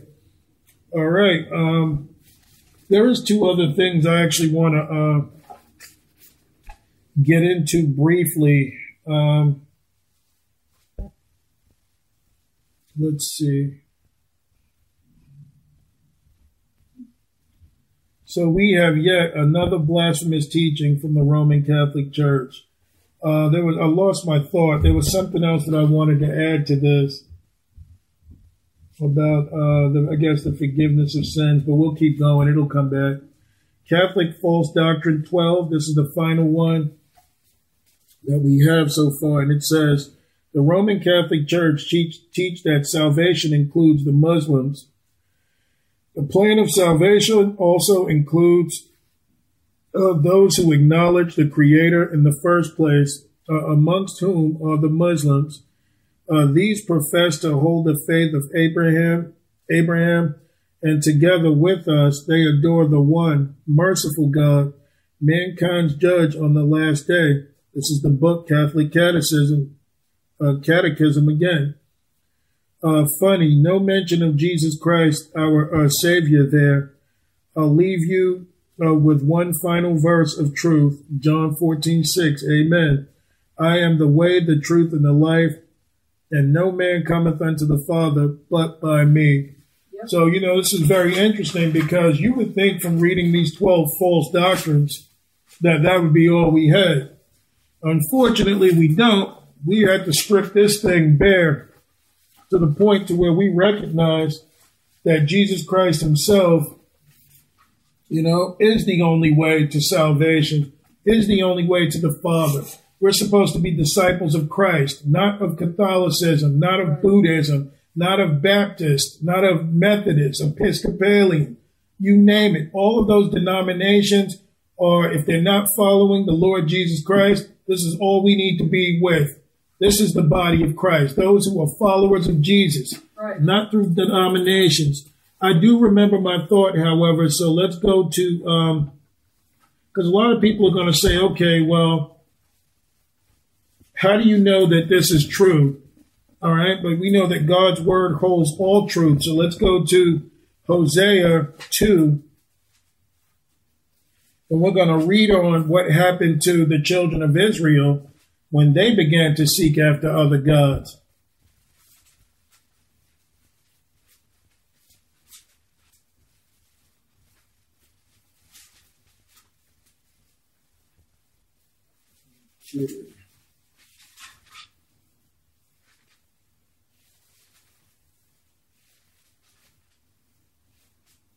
Hosea 2 and we'll start at verse 1. Uh, say ye unto your brethren, Ammi, and to your sisters, Rama, uh, Rahama, Plead with your mother. Plead, for she is not my wife, neither am I her husband. Let her therefore put away her whoredoms out of her sight, and her adulteries uh, from between her breasts. Let I strip her naked, and set her as in the day that she was born, and make her as a wilderness, and and set her like a dry land, and slay her with thirst. Okay, a point I want to make clear here. If I don't say this, a lot of people won't get it. This is about the story of the children of Israel who are out whoring on their husband. Who was their husband? God, Jesus Christ. You know, Israel itself was a type of wife, you know, a type of uh, children of God. So, you know, they're out here when they speak of them cheating on the Lord. These Israelites are going into false doctrine and forgetting the ways of the Lord. And this is what much of the church is doing today. So this is the Lord giving a recap of a love relationship between he and his people, you know, their marriage. Okay, um, verse 4. And I will not have mercy upon her children, for they be the children of whoredoms. Uh, for their mother hath played the harlot. Uh, she that conceived them hath uh, done shamefully. For she said, I will go after my lovers that give me my bread, and my water, my wool, and my flax, mine oil, and my drink. So, you know, one thing about the world, we can love the world, the things of this world. What we need to understand is that the Lord, even while you're in the world, is giving you many of the things that you have. You know, it's the favor of the Lord is what's allowing you to be able to have these things, yet we lean towards the world. And that's how we fall into error. Yep. Verse 6 Therefore, behold, I will hedge up thy way with thorns and make a wall that she shall not, that she shall uh, not find her paths. This is how we get lost into the world. And she shall follow after her lovers, but she shall not overtake them. And she shall seek them, but shall not find them. Then shall she say, I will go and return to my first husband, for then was it better with me than now. So what we need to understand here is this is when you lose your way, you don't know the Lord. The Lord shuts you out just for a little bit. He lets you go on this way that you want to go, and you will not find what you're searching for other than following the Lord. Right. Okay, so this is what they're comparing it to. Uh, I will go and return to my first husband, for then was it better uh, with me than now. So this is talking about a return to the Lord. For she did not know that I gave her corn and wine and oil and supplied her silver and gold, which they prepared for Baal. So the Lord gave them all these riches, and we want to set up Baal and take care of him. So this is a part of, you know, that infidelity, that cheating, you know, that committing fornication with the other gods. Right. Verse 9. Uh, therefore will I return and take away my corn in the time of thereof, and my wine in the season thereof, and will recover my wool and my flax given to cover her nakedness. So the Lord will restore on you a sense of wholeness other than your shame that you will have following the other gods. Yep. And now will I discover her lewdness in the sight of her lovers, and none shall deliver her out of mine hand. And I will also cause all her uh, mirth to cease, her feast days, her new moons, and her Sabbaths, and all her solemn feasts. And I will destroy her vines and her fig trees, whereof uh, she hath said, uh, These are my rewards that my lovers have given me, and I will make them a forest, and uh, the beast of the field shall eat them. So what we need to understand here is the Lord. A lot of people forgotten the Sabbath, us included, you know, because of the fact that we sought after other gods. We learned the ways of the heathen. We followed the traditions of the heathen. Yeah. These things that we were not supposed to be engaged in. So let's go to Colossians 2 real quick.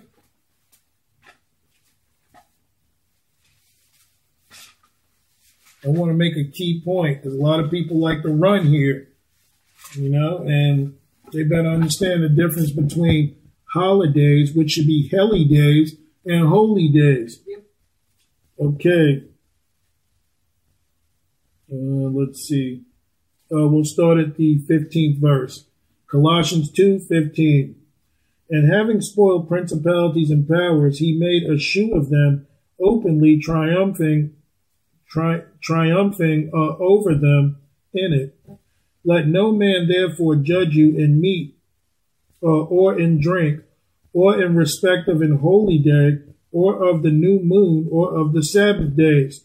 Now, some people would look at this here and say, aha, but look at what it says afterwards, which are a shadow of things to come, but the body is of Christ. So, eventually, the Lord is turning us back to the Sabbath and the holy days.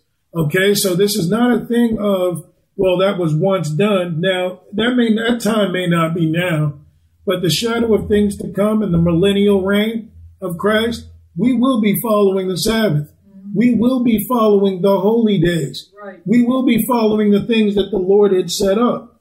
Now, how you know this isn't talking about holy days is because the Bible doesn't talk about Christmas. It does, but in a negative form. Right. Okay, so it says, let no man judge you. So it means that we're not supposed to tell people you're not saved or you're not good because you're not following the holy day. You're not following the Sabbath or the new moons. What people have to understand here is, you know, those things don't win you salvation either. No. But if you want to worship the Lord and reverence the Lord, these are some of the ways of doing it, Yeah. of recognizing the days that He set forth. Right. So it's funny how we worship Easter, but no one worships the Passover, which the Bible clearly speaks about worshiping. Okay, so I have a list here of the days. And just to make a quick point, Yeah. um, I believe in when you spoke about other Bible versions, some other Bible versions mistranslate Easter and call it Passover in their other versions. Right, and they're totally wrong with that. So we're going to cover that too as to why the King James has that part correct. And some people think it's a misprint or there's something that the enemy tried to place in there as the truth. So we'll cover all of that. But, um, you know, here's a list of, um, it's called the seven annual sacred feast uh, of uh, Old Covenant. Okay, so you have um, the Feast of Unleavened Bread. Um, you have the Passover here. Uh, you have, uh, let's see, Feast of Unleavened Bread, the Passover. Uh, there is the Rosh Hashanah. Okay, so matter of fact, I'm just going to read through these so everyone has an understanding. It's the Passover. It begins uh, the literal, litur, liturgical. It's a liturgical year um, signified uh, the redemption of Israel. Okay, you can find this in Exodus 12, 1 through 4, Leviticus 23 and 5, Numbers 9, 1 through 14, uh, Numbers 28, uh, 16, Deuteronomy 16, 1 through 3, uh, and uh, Deuteronomy 4 through 7, uh, Matthew 26, 17. Um, what is that? Uh, let's see. But anyway, that's just a list, okay, of what they had. And the description, Old Testament and application, um, New Testament, Old Testament, uh, and eating a lamb or kid. Now we know that that's not done anymore. It's done through Jesus Christ. Okay, the second is the Feast of Unleavened Bread. It's called the Hag uh, Hamatzah. And uh, you can find it in Exodus 12, uh, Exodus 13. And this is not turning people back to the law so people get an understanding. You're not forced to do these things. We're just saying what the holy days were that you're reading in Colossians 16. It's not about Christmas. They're talking about the Lord's holy days. Okay. Um, the, the second, well, the third is weeks, which is the day of Pentecost. You know, you find that in Exodus, uh, Leviticus, Numbers. You know, there's the trumpets, um, Rosh Hashanah.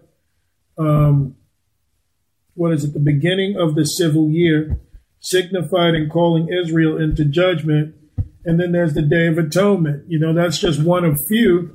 You know, we have others, but um, these are the holy days that the Lord is speaking about. It's not the days that, you know, many people believe that they are. So um, from here, uh, I want to go into how the similarities between Catholicism and um, Islam, and uh, also going into scriptures that will speak of the false doctrine that the enemy has. Yeah, you can say something if you want. I'm uh, getting everything set up. No, that's fine. I mean,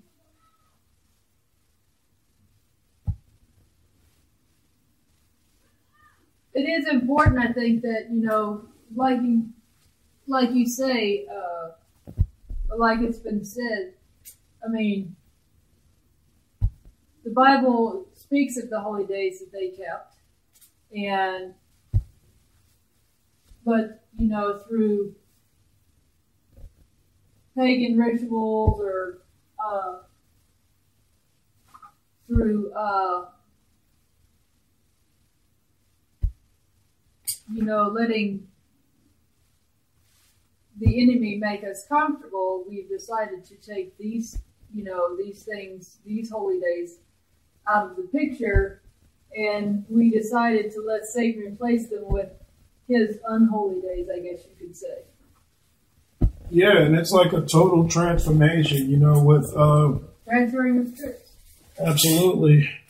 So um, we're going to get into this uh, Mary worship real quick. I think we ought to knock that out before we go into the other things. Um,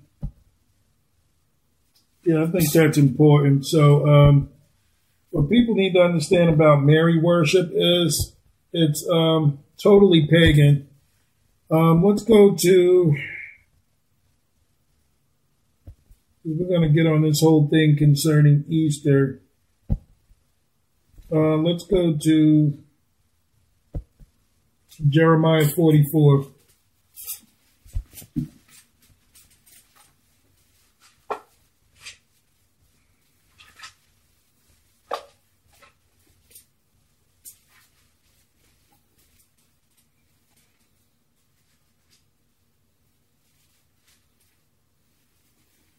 Okay, now one thing we need to understand here is the Catholics themselves call Mary the Queen of Heaven. So we have to understand where that term comes from, and it's not outside of the Bible. The Lord actually addresses it. So let's go to uh, 44, and we'll start at the at verse 19. All right, everyone there? You there? All right. Uh, and when we burn incense uh, to the Queen of Heaven and poured out drink offerings unto her, did we make her cakes to worship her and pour out uh, drink offerings unto her without our men. You know, so this tells you here that this Queen of Heaven they're speaking of is none other than Venus, okay, of the Greeks, I believe. Um, you know, and Diana to the Romans. Okay, um, this is also Semiramis, who is the mother of Nimrod. And then you have um, Ashtaroth, was um, what the prophets of Baal worshiped. Yeah. Okay, so this is what the whole Jezebel thing and all that stuff comes from. This is all based on Baal worship. This is where we get Easter, Ishtar, you know, um, the, the goddess Ishtar, you know, Isis. This is the real reason why the Catholic Church uh, reverences Mary. It has nothing to do with the mother of Jesus. It's more to do with the pagan deity uh, Ashtaroth. Okay, or um, well, Ashtaroth is the female for Baal, yeah. but again, you know, it's Diana, it's um, all the others.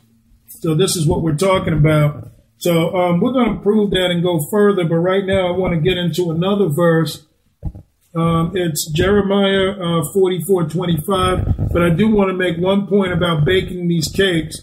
That word for cake is kavan. These are some of the things, these hot cross buns. That's what a kavan is like.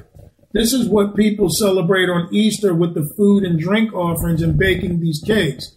So this is a practice of Easter, you know, right here in the Bible, even way back then. Okay? So um, from here, we'll go to Jeremiah 44. Well, we'll stay in 44. Let's go to the 25th verse. And it says, uh, Thus saith the Lord of hosts, the God of Israel, saying, Ye and your wives uh, have both spoken with your mouths and fulfilled with your hands, saying, We will surely perform our vows that we have uh, vowed to burn incense to the Queen of Heaven and to pour out drink offerings uh, unto her. Ye will surely accomplish your vows and surely perform your vows.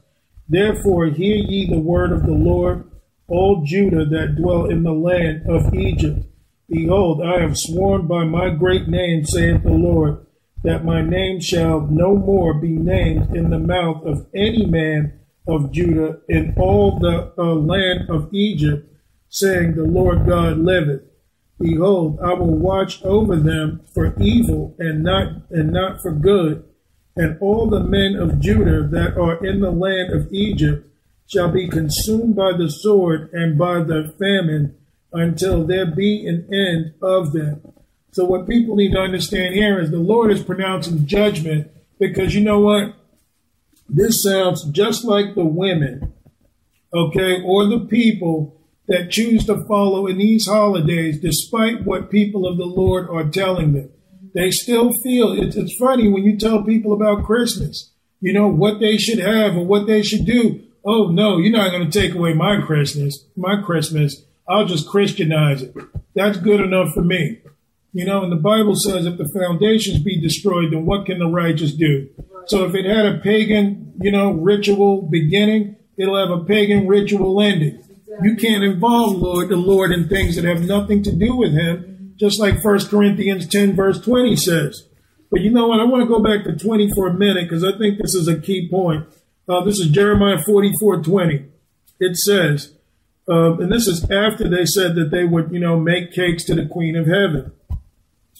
Jeremiah 20, um, I mean 44 20 says, Then Jeremiah said unto all the people, to the men and to the women, and to all the people that had given him that answer, saying, The incense that ye burned in the cities of Judah and in the streets of Jerusalem, ye and your fathers, your kings and your princes, and the people of the land did not, of the Lord remember them, and came it not into his mind.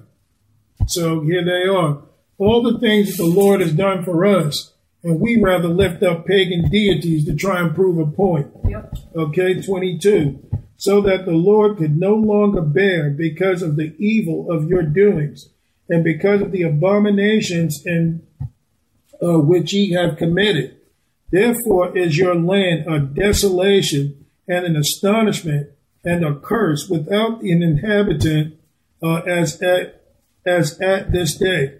So another key point we need to understand. Everybody want to know what's wrong with America?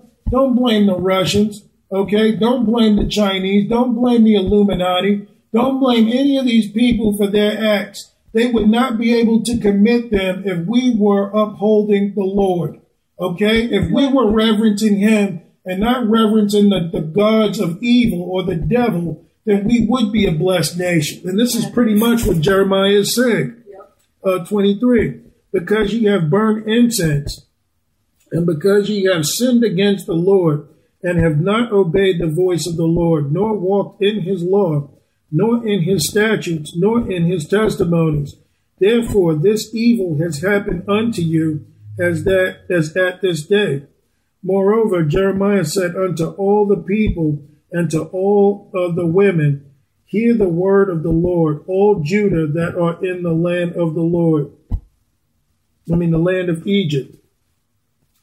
Thus saith the Lord of hosts, the God of Israel, saying, Ye and your wives have both spoken with your mouths, and fulfilled with your hands, saying, We will surely perform our vows that we have uh, vowed. Now, we read this, but I'm putting it together okay, to burn incense to the Queen of Heaven, and to pour out drink offerings unto her, ye will surely accomplish your vows and surely perform your vows.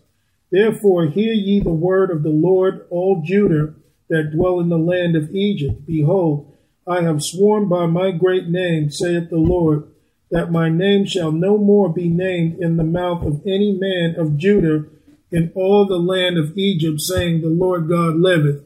So the Lord is not even there. He's departed. Okay. When you're into this stuff. So the Lord is saying pretty much, don't call my name and commit these acts. I'm not in this. I've got nothing to do with Christmas. I've got nothing to do with Halloween. I've got nothing to do with Easter. Those things are outside of what the Lord says to do. Okay. And we're going to go to Jeremiah 10 2 to tackle this Christmas thing.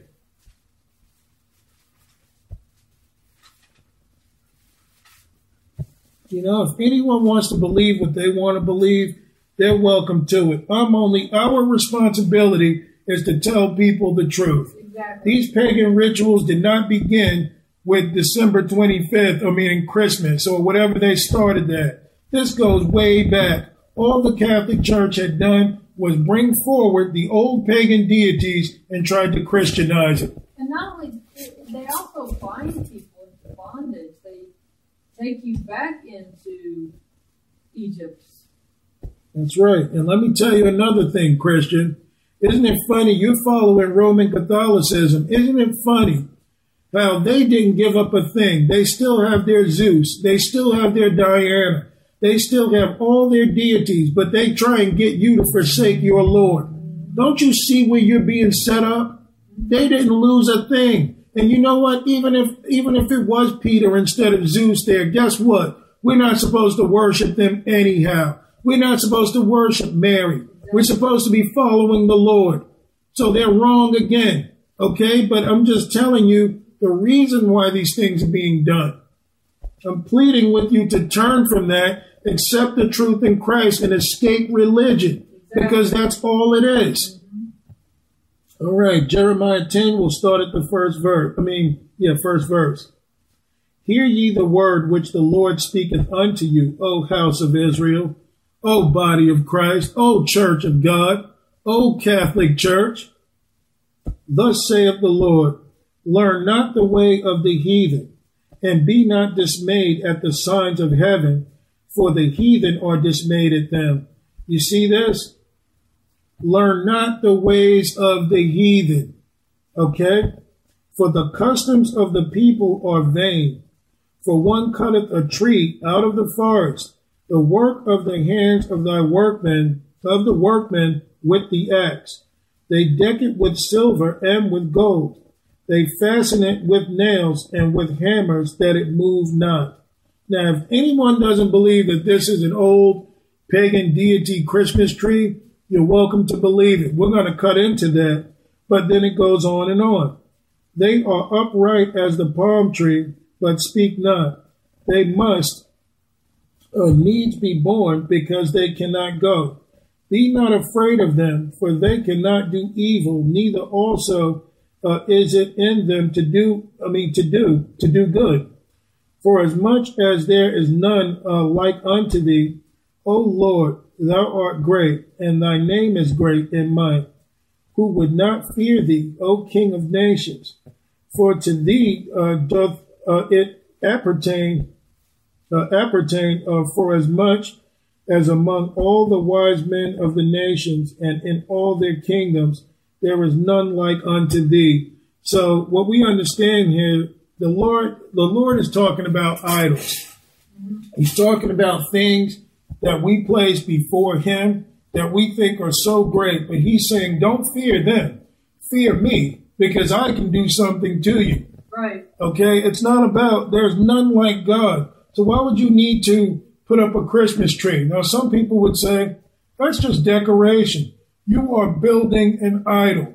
Okay. And like I said, we're going to go into that. We're going to give an explanation of it. But one thing we need to see, I don't care if they're pastors in Christian churches. We're not just talking about Catholics here. We're talking about Christian churches that are also engaged in this act of, you know, uh, idolatry. You know, following face false gods, not following the God of the Bible. So this isn't just about the Catholics. This is about all those who want to participate in this. This even speaks to the atheist. Mm-hmm. All right. Uh, I do Isn't wanna... it funny how they say just one thing, how they say that Christmas is supposed to be about Christ, right? That's right. Well, then how is it that everybody can serve Christmas if it was about Christ? Atheists can serve, you know, celebrate Christmas. Mm-hmm. All religions, if they so choose, can celebrate Christmas. That's right. And if Satan is the God of this world, then why is Christmas so popular? Mm-hmm. You can't even bring people to Jesus, but you're celebrating the birthday of Jesus? The Bible doesn't even say Jesus was born then. So this is another thing that we're going to clear up too, because we're going to find that that winter solstice is the birth of Tammuz. And people have such an attitude towards Tammuz, whose birthday is really December 25th. Let's go to Ezekiel 8 real quick, just to show you how people love to reverence, you know, this Tammuz character that they try and say is Christ. I want to make sense. This is not about, I'm not giving exposure to make anyone feel bad, but one thing I'm going to tell you is the truth. And that's what we have to be able to, to. Exactly. We have to be able to grasp it. Deception is everywhere. It's on every side. That's right. Okay, let's see. You know, I just think I picked up something.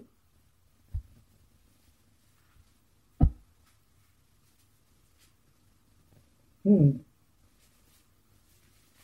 One second.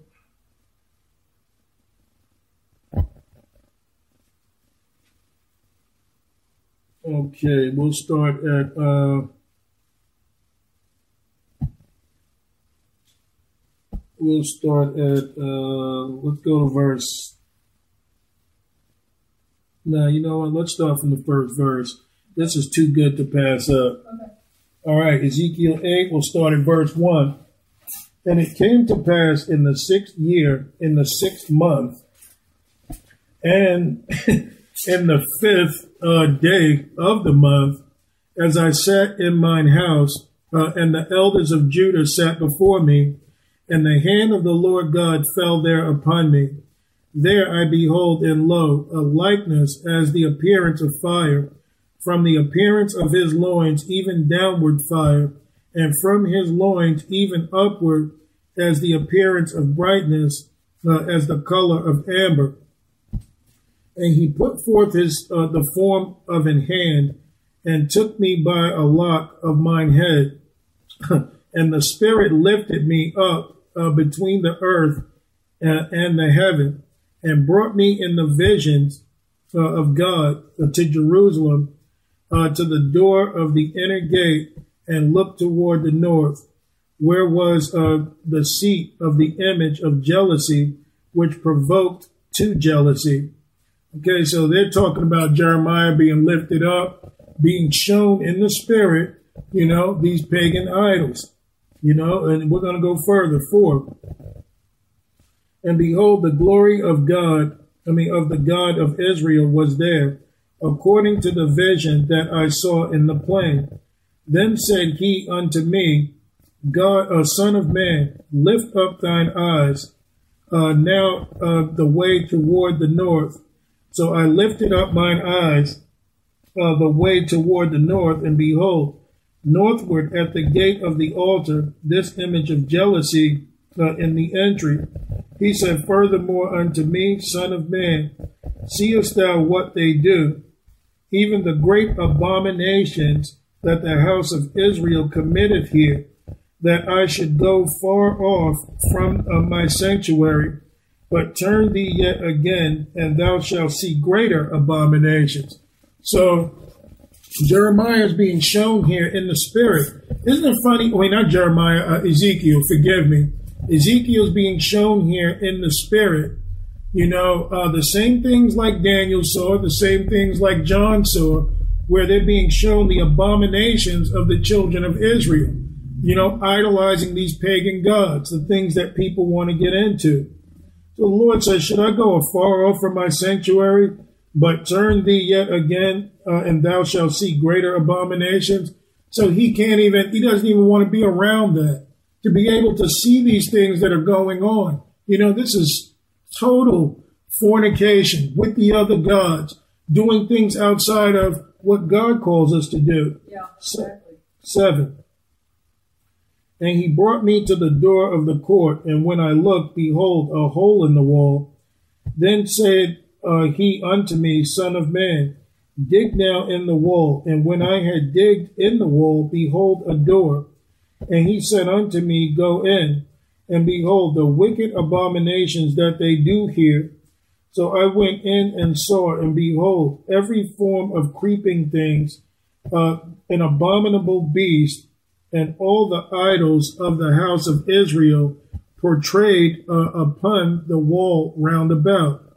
And there stood um, before them seventy men of the ancients of the house of Israel, and in the midst of them stood uh, Jaazaniah, the son of Shaphan, uh, with every man his censer and uh, his hand, and a thick cloud of incense went up.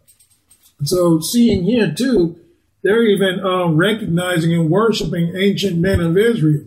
So, I mean, this thing is decked out in idolatry. Okay, there's even a chance because it talks about the creeping things and beasts that some of these things may even be zodiac signs.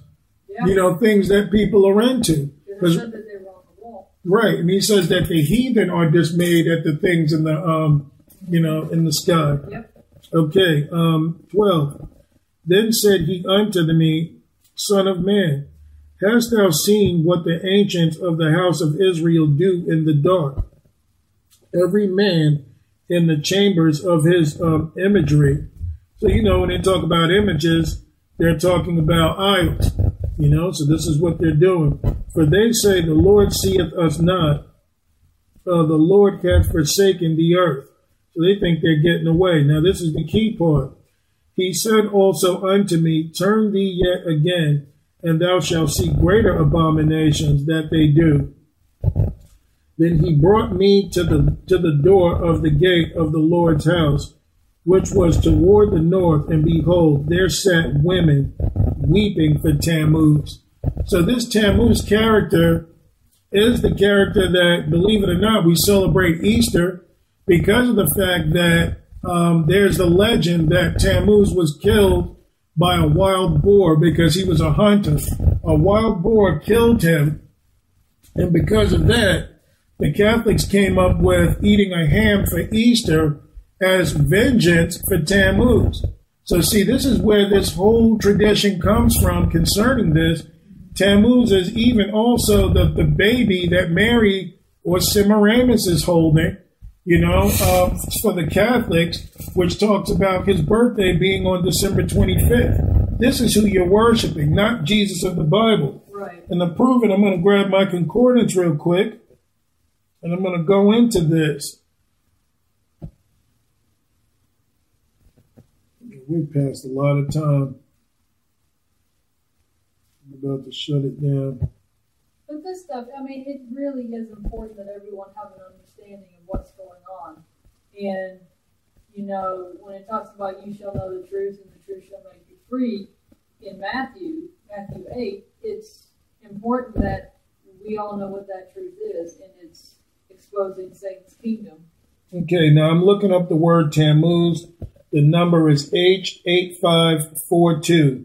And it clearly says it means sprout of life, but it also means a Sumerian deity of food for vegetation. This is also Baal. This is also Nimrod reincarnated. This is whose birthday is December 25th. The Eye of Horus, this is Horus. Okay, this is Cupid for, for Valentine's Day. Yeah. This is this is all the individuals that people want to get into, Yep. you know, and trust in. Okay, so from here, um, I'm going to read out something, and then I think we might be able to conclude from there because we've gone into the scriptures. Um, actually, I want to get into this Easter thing. Let's go to um, 1 Kings 11.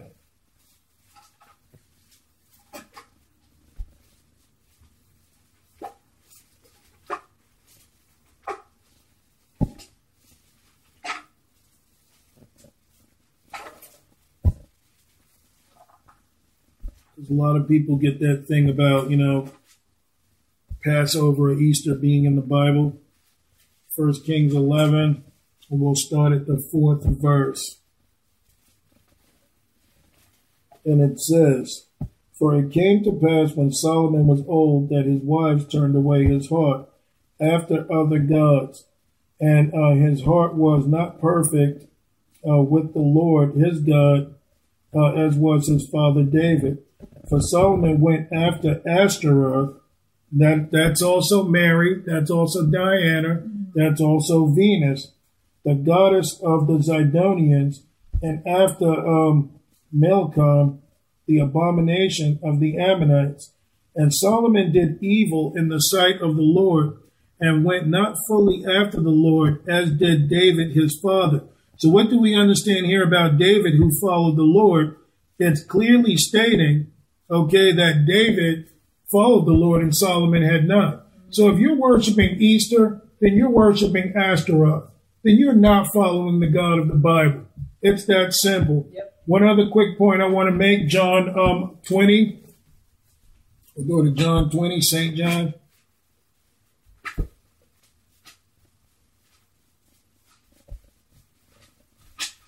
I said people can believe what they want, but the scriptures here tell you straight up what's what. Exactly.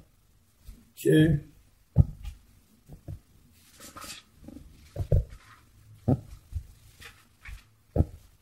John 20, and we'll start at the first verse.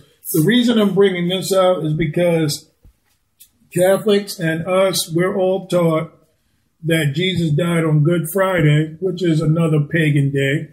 Okay. And, um, that we, um, Jesus died on a Friday. And then after that, that we're, um, you know, he resurrected on Sunday. Now there's only two days there. So what's really going on? Because, you know, what we need to understand is, is that a lot of these rituals are done you know, for pagan deities. They follow the patterns of the moon. They're able to read and understand when the next Easter is. If you notice that Easter is never on the same day. Why? Because they're following the patterns of the moon. They're not following the truth. So they're, they're going after astrology and other things that the Bible says to stay away from. Now, the, the rumor is Jesus was killed on a Friday. Okay, Friday, at 6 p.m. or whatever, he died he was buried and he resurrected Sunday. If he says that he be in the, in the um, body of the earth, the heart of the earth for three days and resurrect, then someone's off a day. More importantly, we're going to figure out that Jesus himself didn't leave, didn't rise on a Sunday morning. So again, we're not following the traditions of the Lord. We're following the pagan traditions when you follow Easter. All right, this is um, John 20, we'll start at the first verse.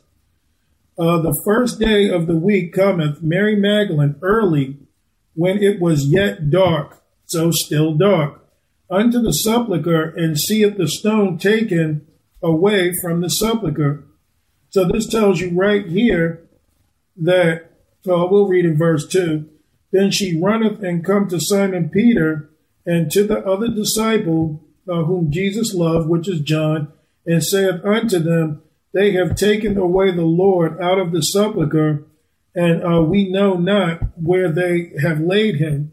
So this tells you clearly here that Jesus was already gone on a Saturday night.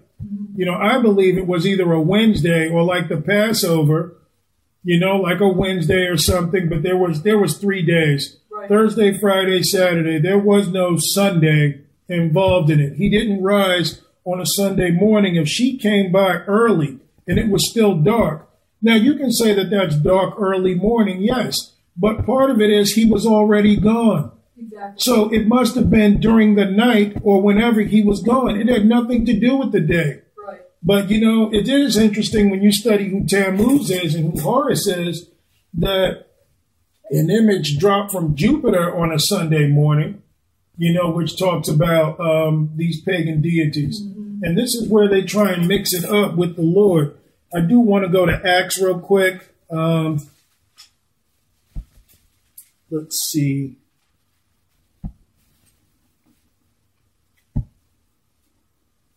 Mm.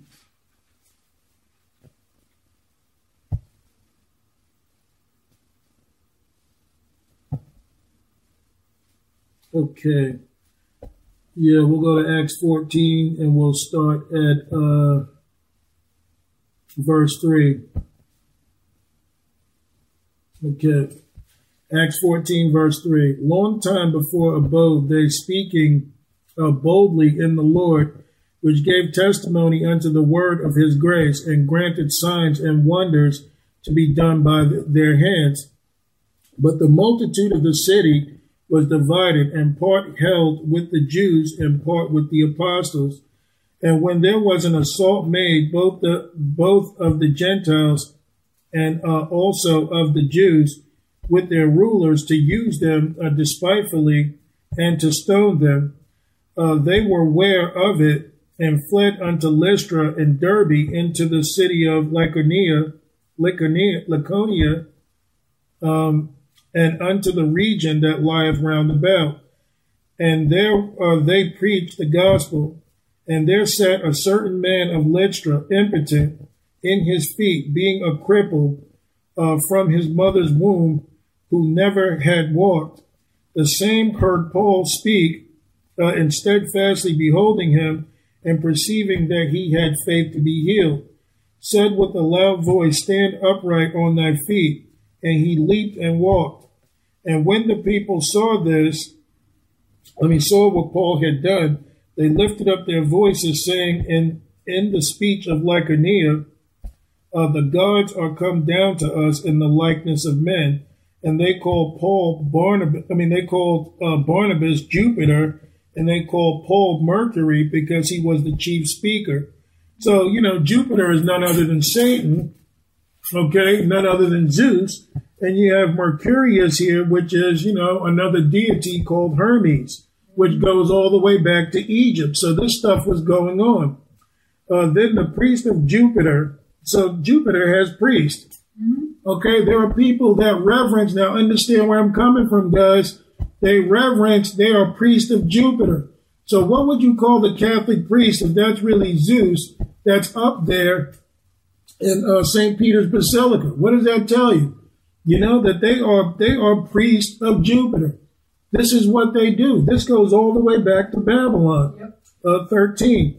Then the chief uh, of priests, I mean the priest of Jupiter, oh, then the priest of Jupiter, which was before the city, brought oxen and garlands unto the gates, and would have done sacrifice with the people, which when uh, the apostles Barnabas and Paul heard of, they rent their clothes and ran in among the people, crying out and saying, Sirs, why do ye these things? We also are men of like passions with you, and preach unto you that ye should turn from these vanities unto the living God, which made heaven and earth and the sea and all things that are therein. So they understand here they're worshiping idols, you know, and not following the Lord. Let's go to Acts 19 real quick, and um, from there, I'll read one quick thing and we'll be done.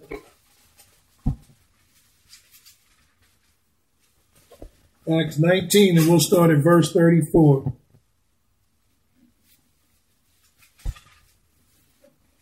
All right, starting at verse 34, it says, uh, But when they knew that he was a Jew, all with one voice, about the space of two hours, cried out, Great is Diana of the Ephesians. Now, Diana is Mary, Venus, Astaroth, Artemis, the, the sister of Apollo, both daughters of Zeus. This is who the Catholic Church reference when they talk about Mary. Right. It's Diana, it's Venus. She's supposed to be the daughter of Zeus, the sister of Apollo. Apollo is another name for also Nimrod. Okay, but we'll continue. Okay, great is Diana uh, of the Ephesians. And when the town clerk had appeased the people, he said, Ye men of Ephesus, what man is there that knoweth not uh, how that the city of the Ephesians is a worshipper of the great goddess Diana and of the image which fell down from Jupiter? So this tells you here that they're talking about, you know, the Mary worship again. This is where we get the egg. That image is supposed to be the Easter egg that supposedly fell down and gave birth to Tammuz.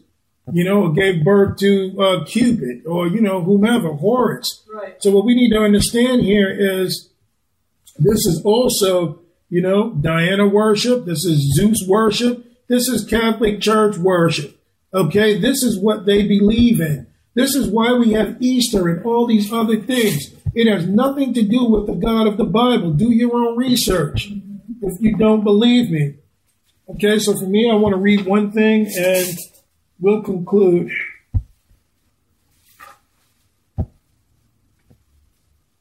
You know what? I think we're good. I think that we have proven um, certain points um, concerning this. I think that we got across, we hope that we got across to those that all of the things that the Catholic Church worships and represents go all the way back to Babylon. I recommend a book called The Two Babylons. That book will expose that the papal church or the Catholic Church goes all the way back to ancient Babylon. Okay, all of the uh, cultures do. Okay, so for me, I want to go to Psalm 115. I want to close out with that, and uh, we should be done.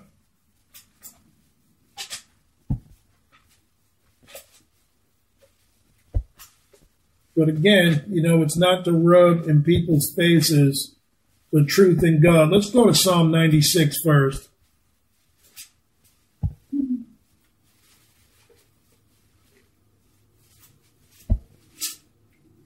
Right, understanding our God.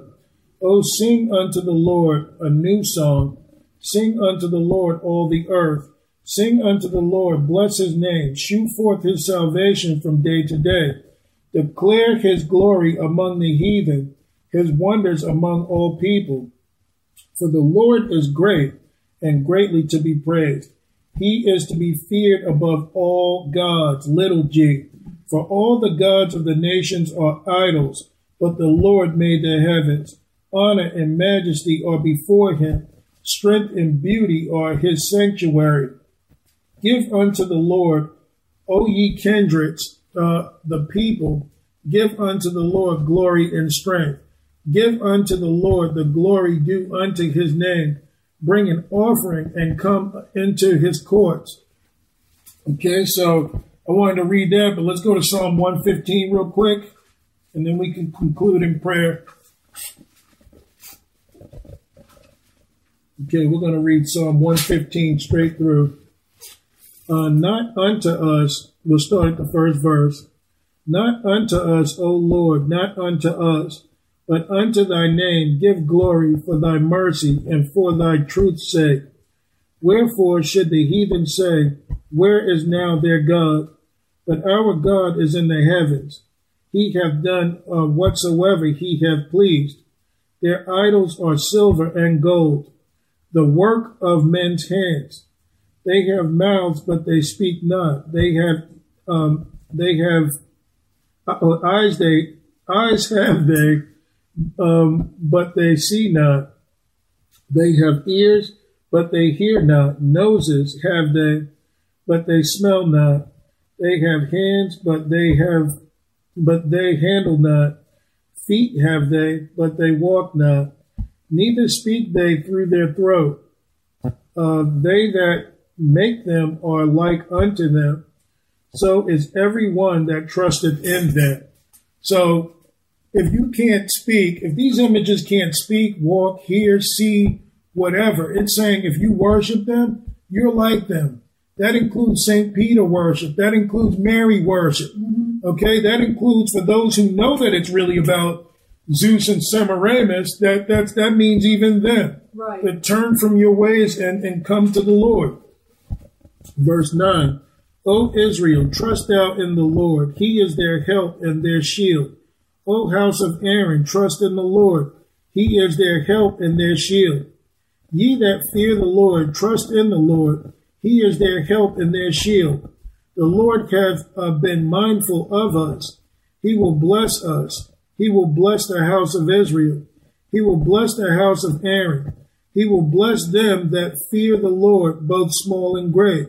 The Lord shall increase you more and more, uh, you and your children. Ye are blessed of the Lord, which made heaven and earth. The heaven, even the heavens are the Lord's, but the earth has he given to the children of men. The dead praise not the Lord, neither um, any uh, that go down into silence. But we will bless the Lord from this time forth and forevermore. Praise the Lord. Amen. All right, so that tells you there, that even speaks against purgatory in verse 17. Well, the dead praise not the Lord. You know, there's nothing you can do for those people. We are given once to die, and after that, the judgment. All right, so we'll conclude in prayer. Go ahead, Sarah. Heavenly Father, I want to come to you tonight, humble before you, thanking you for another day that you have given to us. Another day that's not been promised to us, Lord, where we can come and worship you, Lord, and we can learn about your truths. Lord, I am so thankful for everything that you have given to us. Lord, everything that we need to go forward into this sinless, I mean, sinful world, Lord, to preach and to teach the gospel, you have given us everything that we need. And Lord, what it takes now is a real faith, a real faith in you. Lord, that we can go out and we can do these things. And Lord, I pray that we will seek a true and right relationship with you. Lord, I'm asking and praying that you be with this ministry. Lord, that you will build us all up, that you will make us a strong people, Lord. That whatever things that we have placed in front of you, whatever idols we have placed in front of you, Lord, whether it be television, radio, family members, friends, traditions, religion, everything, Lord, that we have placed in front of you, that these things be taken down and moved out of the way so we can seek you, Lord, so you can be in our lives. And Lord, I pray that we would be given into more prayer and fasting, that we'd be willing vessels for you to use in this ministry, Lord. I honestly believe that you want to believe that you want to bless this ministry. Lord, you need us as willing vessels to do the work of the ministry, Lord. It's not work for salvation, but it's work for the ministry. It's things that you want us to do. It's showing forth our faith and belief in you. These signs shall follow them that believe. And Lord, how do we know that we believe? We should be comparing ourselves to you and your scripture and not comparing ourselves to the world. Lord, we've got to kill off this flesh. We have got to be willing to sacrifice everything, all and everything to serve you. Lord, I pray that you would be with those today that need to call upon your name, Lord, that need to have a relationship with you. I pray, Lord, that they would call upon the name of Jesus, the name above all names. Yes, Lord. So you can touch their lives, Lord, so you can heal them Yes, of whatever things are going on in their lives, Lord, so they can be builded up in you, so they can seek you, Lord. Lord, I pray that whatever family members and friends that are bound by religion today, Lord, that those religious blinders be taken off, stripped away, Lord, so they can see that you are the King of kings and Lord of lords, Lord, that they should be giving themselves over to you, not some man, not some building. Help us to see, Lord, that Satan, he is the prince of this world, this age, Lord, this present day. And he wants to bind us. He wants to bind all Christians that believe in you. He wants us to bind us in these things so we can peacefully coexist with him. But Lord, your word says that your gospel, that you you would not be this would not be an all-inclusive gospel. Lord, you even said that you would be hated of all men, that you came into the world and the world knew you not. Your own creation knew you not, Lord, because they didn't have a relationship with you. And that's what we need to seek, Lord, is a relationship with you. We need to stop following man.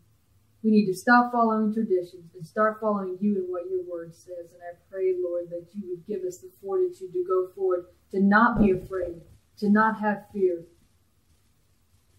Lord, these are things that we have got to start understanding and learning and make it a part of our life. That if we want to have favor with you, we need to do your will. Lord, I pray that you would be with Martin and Laura, Eric and Holly and little Eric and Jake and Mikkel, Andrew and his situation. I pray that you would bless him, Lord, and build him up. He is the youth coming up, Lord. And I pray that you would be with Sue and her husband and Dick and Marge, Lord, and all others. Be with those who have gone a different direction. Be with those who are are no longer following you, Lord, that you would touch these individuals' life, that you would bring them to you before it's too late. I pray also that you would be with Chantel and Ryan and Jessica and all others, Lord. Touch these individuals' lives. Be with those who have been invited to come to the, the conference, Lord. If it be your will that they come, bring them, Lord, I pray. Lord, I just, we are living in the beginning of the last days. This is no time to be playing games with you. We need to be sanctified, purified, set apart, Lord, unplugged from this world and not entangled with the affairs of this life. Lord, I thank you again for everything that you have done for us. I pray that we would give ourselves over to you fully. I thank you again for this ministry and everything that you want to do with us. I pray that you would build us up to bring lost souls to you because that's what it's about. It's not about gain. This is not about favor with the world. It's not about looking at me, Lord. It's about bringing and leading people to you. I pray that you would help us understand the spiritual warfare that we must fight in we take on the full armor of God, as your word says, because that is our defense against the enemy. Fill us with your Holy Spirit. Guide us and direct us and lead us this day, I pray. In Jesus' name. Hello, it is Ryan, and I was on a flight the other day playing one of my favorite social spin slot games on chumbacasino.com. I looked over the person sitting next to me, and you know what they were doing? They were also playing Chumba Casino. Coincidence? I think not. Everybody's loving having fun with it. Chumba Casino is home to hundreds of casino style games that you can play for free anytime, anywhere, even at 30,000 feet. So sign up now at chumbacasino.com to claim your free welcome bonus. That's chumbacasino.com and live the Chumba life. No purchase necessary. VGW, void, were prohibited by See terms and conditions 18 plus.